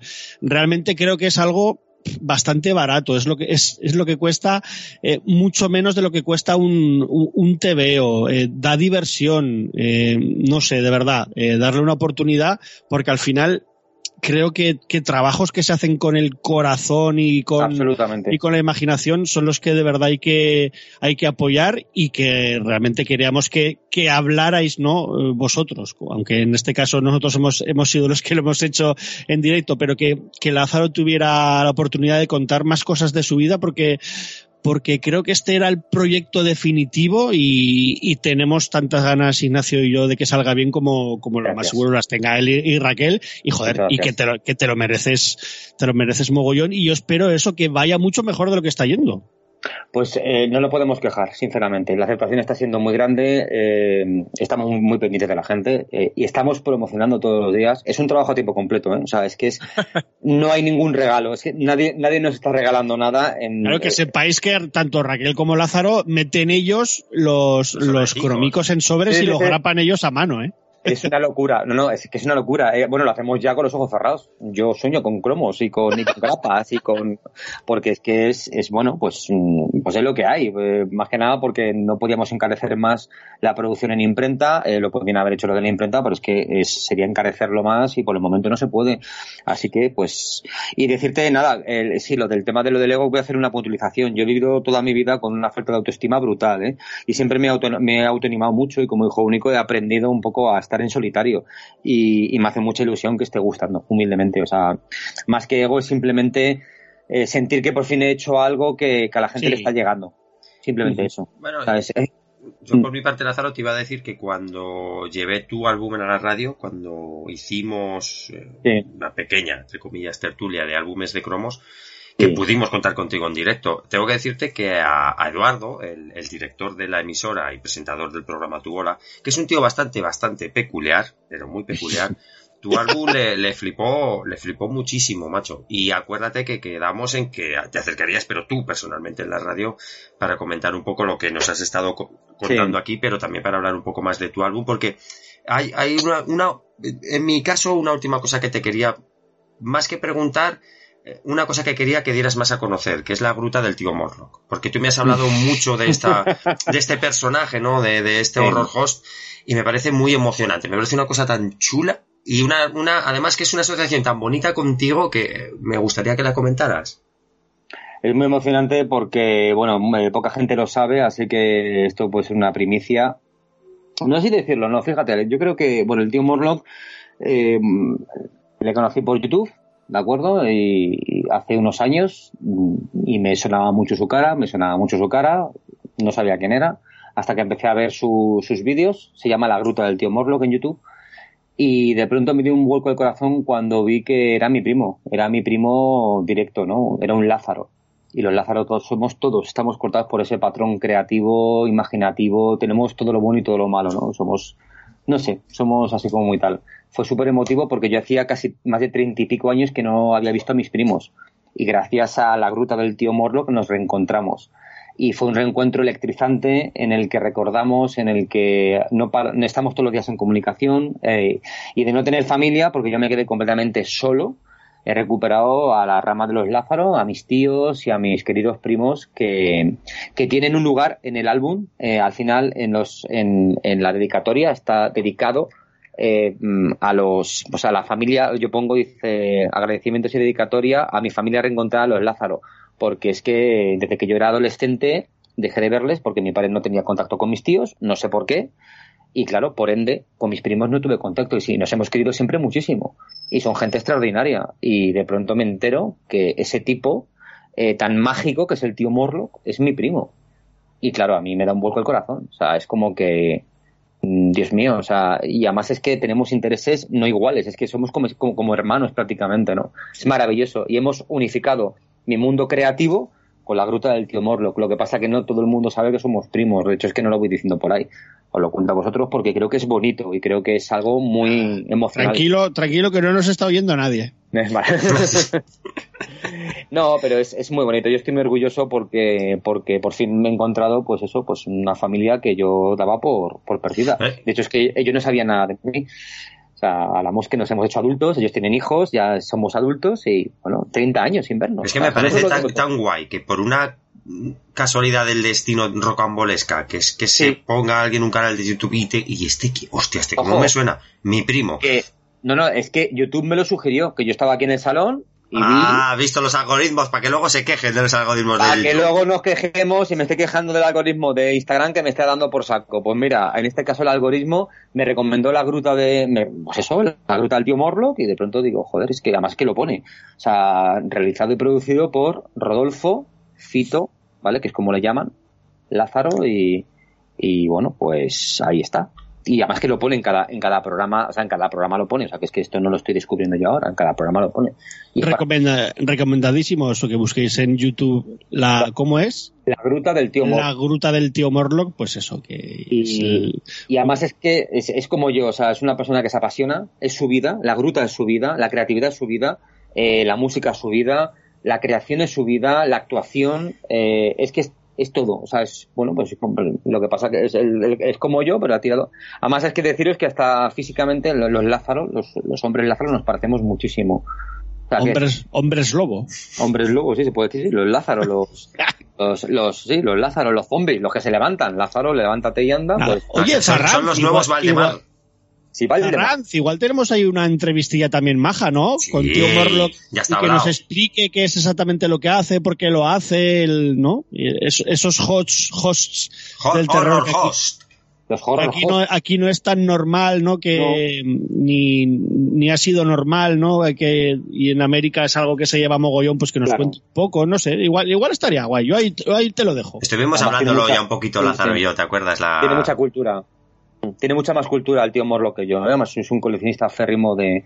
O sea, es un tío que tiene un nivel cultural extraordinario a nivel creativo. ¿eh? O sea, yo no soy nada. A... Lo que pasa que cada uno hemos tirado por nuestras ramas de, de- de arte, ¿no? Que, que nos, más nos han, nos han llenado. No nos han gustado, nos han llenado. Hacen que nuestra vida tenga sentido. Pues mira, además de esta entrevista, la que queda con la gruta del tío Morlock va a estar muy, va a estar muy interesante.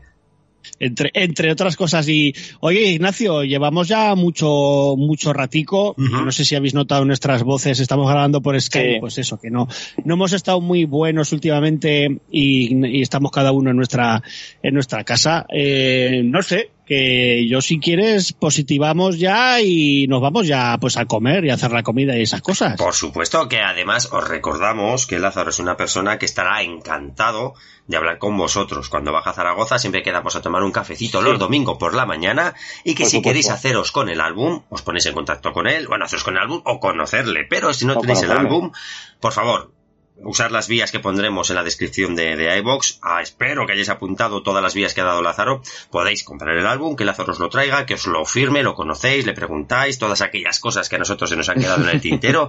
y que es una persona que volverá a, a Sin Rebobinar. Volverá. Ya lo tenemos hablado. Primero, lo de su tío Morlock y luego una visitita que nos hará el navegante del recuerdo que también volverá sin rebobinar y que va a ser una persona que, el- si ya sale mucho tu nombre, Lázaro, porque sale muchos textos, ¿no? Vas a ser una persona que vas a visitar bastante sin rebobinar, me parece a mí. Ah, yo encantado. Yo, vamos, más que encantado. Estoy entusiasmado, queridos. Oye, Ignacio, esa aventura radiofónica, dile a nuestros oyentes qué pasa todos los viernes para que lo tengan ahí un poco claro, porque yo creo que a ese ritmo eh, todos, todos los programas no los vamos a resubir a, a, a la iVox de Sin Rebobinar, pero ¿dónde te pueden encontrar? Pues ahora mismo todos los viernes de 6 a 8, de 6 a 8 de la tarde Estoy en Onda Aragonesa, en el programa A tu bola, donde tengo una sección que se llama El navegante del recuerdo, que como bien dice Iván, hay programas, porque somos aquí muy críticos, hay programas que subiremos, pero habrá otros programas que por contenido, porque ya lo hayamos tocado, porque, os insisto, el programa es a tu bola, no es el navegante del recuerdo, por el contenido del propio programa, como se desarrolla la tu bola, a veces queda un poco solapado la, la sección. Subiremos lo que pensemos que va a estar guay. Eso es lo que vamos a hacer. Y más que nada porque lo de a tu bola es realmente así el programa. Por es eso, a- es muy caótico y a veces, pues bueno, aunque, estoy de 6 a 8, muchas veces pues la, la sección o algunas veces la sección pues se, se difumina un poco y acabamos hablando de vete a saber qué. A Pero ver, aún así tendremos cosas es chulas. igual es igual de divertido, ¿eh? O sea, pero es, es que es, es una locura, ¿eh? El otro, el último programa fue una locura maravillosa. Madre mía. Además, tuvimos un par de entrevistas en el último programa que comenta Iván, que hablamos con Miguel Ángel Valero, con el Piraña, y con Eduardo Gutiérrez, la voz de Stewie, Wi- Stewie Griffin. Madre mía, cómo me cuesta decirlo, de padre de familia. Y este viernes, este viernes que viene por la tarde de 6 a 8, que yo creo que Iván, este programa sale antes, ¿no? Este sí, yo creo que mañana saldrá ya. Digo, si no es, digo- si digo no es hoy. al, al invitado que tengo, ¿lo puedo decir? Mm, yo no lo diría, fíjate tú. No lo digo. Bueno, pues que sepa la audiencia de Sin Rebobinar que tengo un invitado, una llamadica. Todas las entrevistas que salen ahí me las he currado yo, eh. Había... Pues venga, dilo, dilo, dilo. Para ver. esa- Así, la- así, la- así diremos que hay una sorpresa. La gente se tiene que escuchar este programa hasta el final. Dilo, coño. Pues vamos a tener en el navegante del recuerdo a José Luis JL. ¿Que quién es José Luis JL? Pues la persona que con. Héctor del Mar narraba los combates o locutaba los combates del Pressing Catch en Telecinco. Para que os hagáis una idea, si Telecinco se pone en antena el viernes, el sábado entraban ellos. Y nos van a contar, me va a contar unas cosas que ya me ha adelantado alguna movida, que va a ser súper interesante. Hay una anécdota con Oliver y Benji que es espectacular. Además de lo propio que nos cuente con la lucha libre. O sea que si sois seguidores de Sin Rebobinar y sois seguidores de Navegante del Recuerdo, por favor, no os perdáis esa entrevista que será sobre las 6 y cuarto, 6 y 20, porque le podréis preguntar a él directamente todas aquellas cosas que queráis saber de cómo fue esa experiencia de narrar algo tan loco como era la lucha libre en los 90. Esa es la primera sorpresa que tengo. A ver si puedo meter alguna más. Ya te digo, Iván, que la emisora con estas cosas flipa muchísimo porque todo nos lo curramos nosotros, todo me No, lo sí, yo, o sea que... Otra cosa no, pero flipado está, desde luego, Eduardo está, está flipado en antena. Madre mía. Lo del otro, el otro día estuvieron muy guay las entrevistas, además, ¿eh? estuvieron chachi. Luego ya, pues se volvió todo un poco más sensual, vamos a decirlo así, pero bueno, el que quiera que lo. Lázaro fue la primera persona que entrevistamos ahí en directo. Ah, cierto es. un Oye. ratico. Cierto es. Pues Antes de- que vamos a intentar hacer en el navegante del Sí. recuerdo. Antes de despedirnos, y eso, daros las gracias por estar ahí, por comentarnos y por escucharnos, que ahora hace, pues hace tres o cuatro semanas que no podíamos subir programa, pero hijos míos, pues las cosas son como son y a veces no hay tiempo para todo. Yo, de hecho, los siete notas también los estamos haciendo ahora cada tres semanas en vez de que de cada dos, pero bueno, así también vem- vemos más pelis, vivimos más la vida y que, que es verano y hace mucho calor. Ya estamos en, en, hora- en horario veraniego. Así que eso, sabéis que si queréis contactar con nosotros, pues como siempre decimos, eh, tenemos un correo que es sinrebobinar.gmail.com y que ahora tenemos recién abierto el Twitter y que seguimos teniendo Instagram, así que nos podéis encontrar también por esas vías y si no, pues eso, en vuestras páginas de, pod- de podcasting o apps preferidas como iVoox, Spotify y derivados, nos podéis buscar como sin rebobinar y nada, que eso, que, no, que, nos, que nos dejéis mensajes, nos habléis, nos digáis lo que sé que, y que nos dejéis comentarios, por favor, que es lo que más nos gusta, que haya un poco ahí de, pues eso, de, de co- comunicación entre los oyentes y nosotros mismos y que si aún así, después, si aparte de todo esto, nos queréis tanto que decís, estos chicos, ¿cómo se les puede apoyar un poco más? Pues nada, en la descripción tenemos una cuenta de Coffee que por un mínimo de un euro nos podéis pagar un cafecico y que todo será pues reinvertido en, en el programa y esas cosas. Nada más. Ignacio, te dejo que despidas a nuestro amago, amado Lázaro y luego ya si quieres yo pongo la última canción para despedirnos y esas cositas. a, a mí se me ha roto el micrófono, no quiero decir nada. Estoy grabando Hombre, de una Hemos muy- empezado, muy, precaria, espe- ¿eh? es- esperemos que se, que se escuche bien este, este episodio por eso, porque hemos tenido muchos problemas técnicos y hemos empezado tarde. Primero el micrófono, luego un poco de el Skype, aunque lo hemos arreglado al, al poquito, así que, así que eso. Perdonen, pues, Ah, el, ahí el- retraso. Y para ambos, para Iván y para mí, un placer tener al compañero Lázaro Totem, una persona con la que empezamos mandándonos mensajes de WhatsApp y quedamos siempre que viene a Zaragoza a tomarnos un par de cafés con unas tertulias que se alargan mínimo un par de horas, porque Lázaro es una persona que, como habéis visto o habéis oído, tiene muchas, muchas, muchas cosas que contar, que volver al programa, como hemos dicho, y que Lázaro, ya sabes que siempre que te vemos te damos un abracete. Es una costumbre ya, ¿no? Sí, Ya lo- sí. Digital, analógico digital, a través de Skype ese abrazo. Iván y yo disfrutando muchísimo de tu, de tu obra. Y unas últimas palabras, Lázaro, unas últimas palabras. No que te vayamos a matar, pero que queremos cerrar el programa contigo. Pues qué deciros, que sois encantadores, muchísimas gracias, me, me llena mucho esto, esto es una aventura muy emocionante y que la gente eh, utilice la creatividad y la imaginación porque son dos herramientas que hacen que la vida merezca la pena. Y por último decir que, bueno, que esa creatividad y esa imaginación te acerca a personas que hacen que todo merezca la pena. Pues muy bien. Oye, pues no, está, en- es- va, va in reverse. Te lo, para ti también. Que me quedo sin palabras. Yo que ahora tienes que poner la música ya para ir cerrando Sí. en lo más alto con las palabras de Lázaro. Nada, Bueno, sí, sí, señores, pues Muchos besitos a todos. Nada, pues eh, como dice Ignacio, como ha dicho Lázaro, besos y abrazos para todas, para todos. Última canción, quería poner algo un poco especial que, mm, que me remueva así un poquito por dentro y he recordado una cantante que se llama Imogen Heap. Eh, sabéis que siempre os pondremos, como nuestro inglés es un poco de utebo y de, y de casetas, pues no se nos entiende mucho. Entonces os ponemos debajo las cancioncicas que, que han sonado así durante más tiempo, las, las más importantes. Eh, y eso, canción de Imogen Heap, que era la cantante de Frufru y que en 2009 sacó un disco, aunque me gusta más el anterior, pues sacó un disco que se llama Elipse. Y la primera canción de todas era este First Train Home, como el primer tren hacia casa. Y así creo que me siento yo un poco al saber que, que Lázaro le empiezan a ir bastante guay las cosas con la ilustración. O sea, el seguir un sueño, eh, amigos, amigas, joder, pues que no dejéis de intentar hacer cosas que a veces incluso no tienen ni que salir bien del todo, pero que ese gustazo de, de intentar sacar proyectos adelante, de intentar hacer las cosas bien, de, de explorar vuestra imaginación, de, de pintar, de escribir, no sé, de hacer podcast, lo que sea, de hacer vídeos en YouTube, lo que queráis que sigáis haciéndolo, pues porque a veces pasa como a Lázaro, que, que viene este, este tren que por fin nos lleva a, casita. Este, e- ese primer tren de la mañana es el que ha cogido Lázaro y que espero que sea, pues eso, el primer tren que, que lleva muchas paradas y pues una de esas va a ser sin rebobinar siempre que quiera. Así que amigos, amigas, nos vemos en unas semanitas.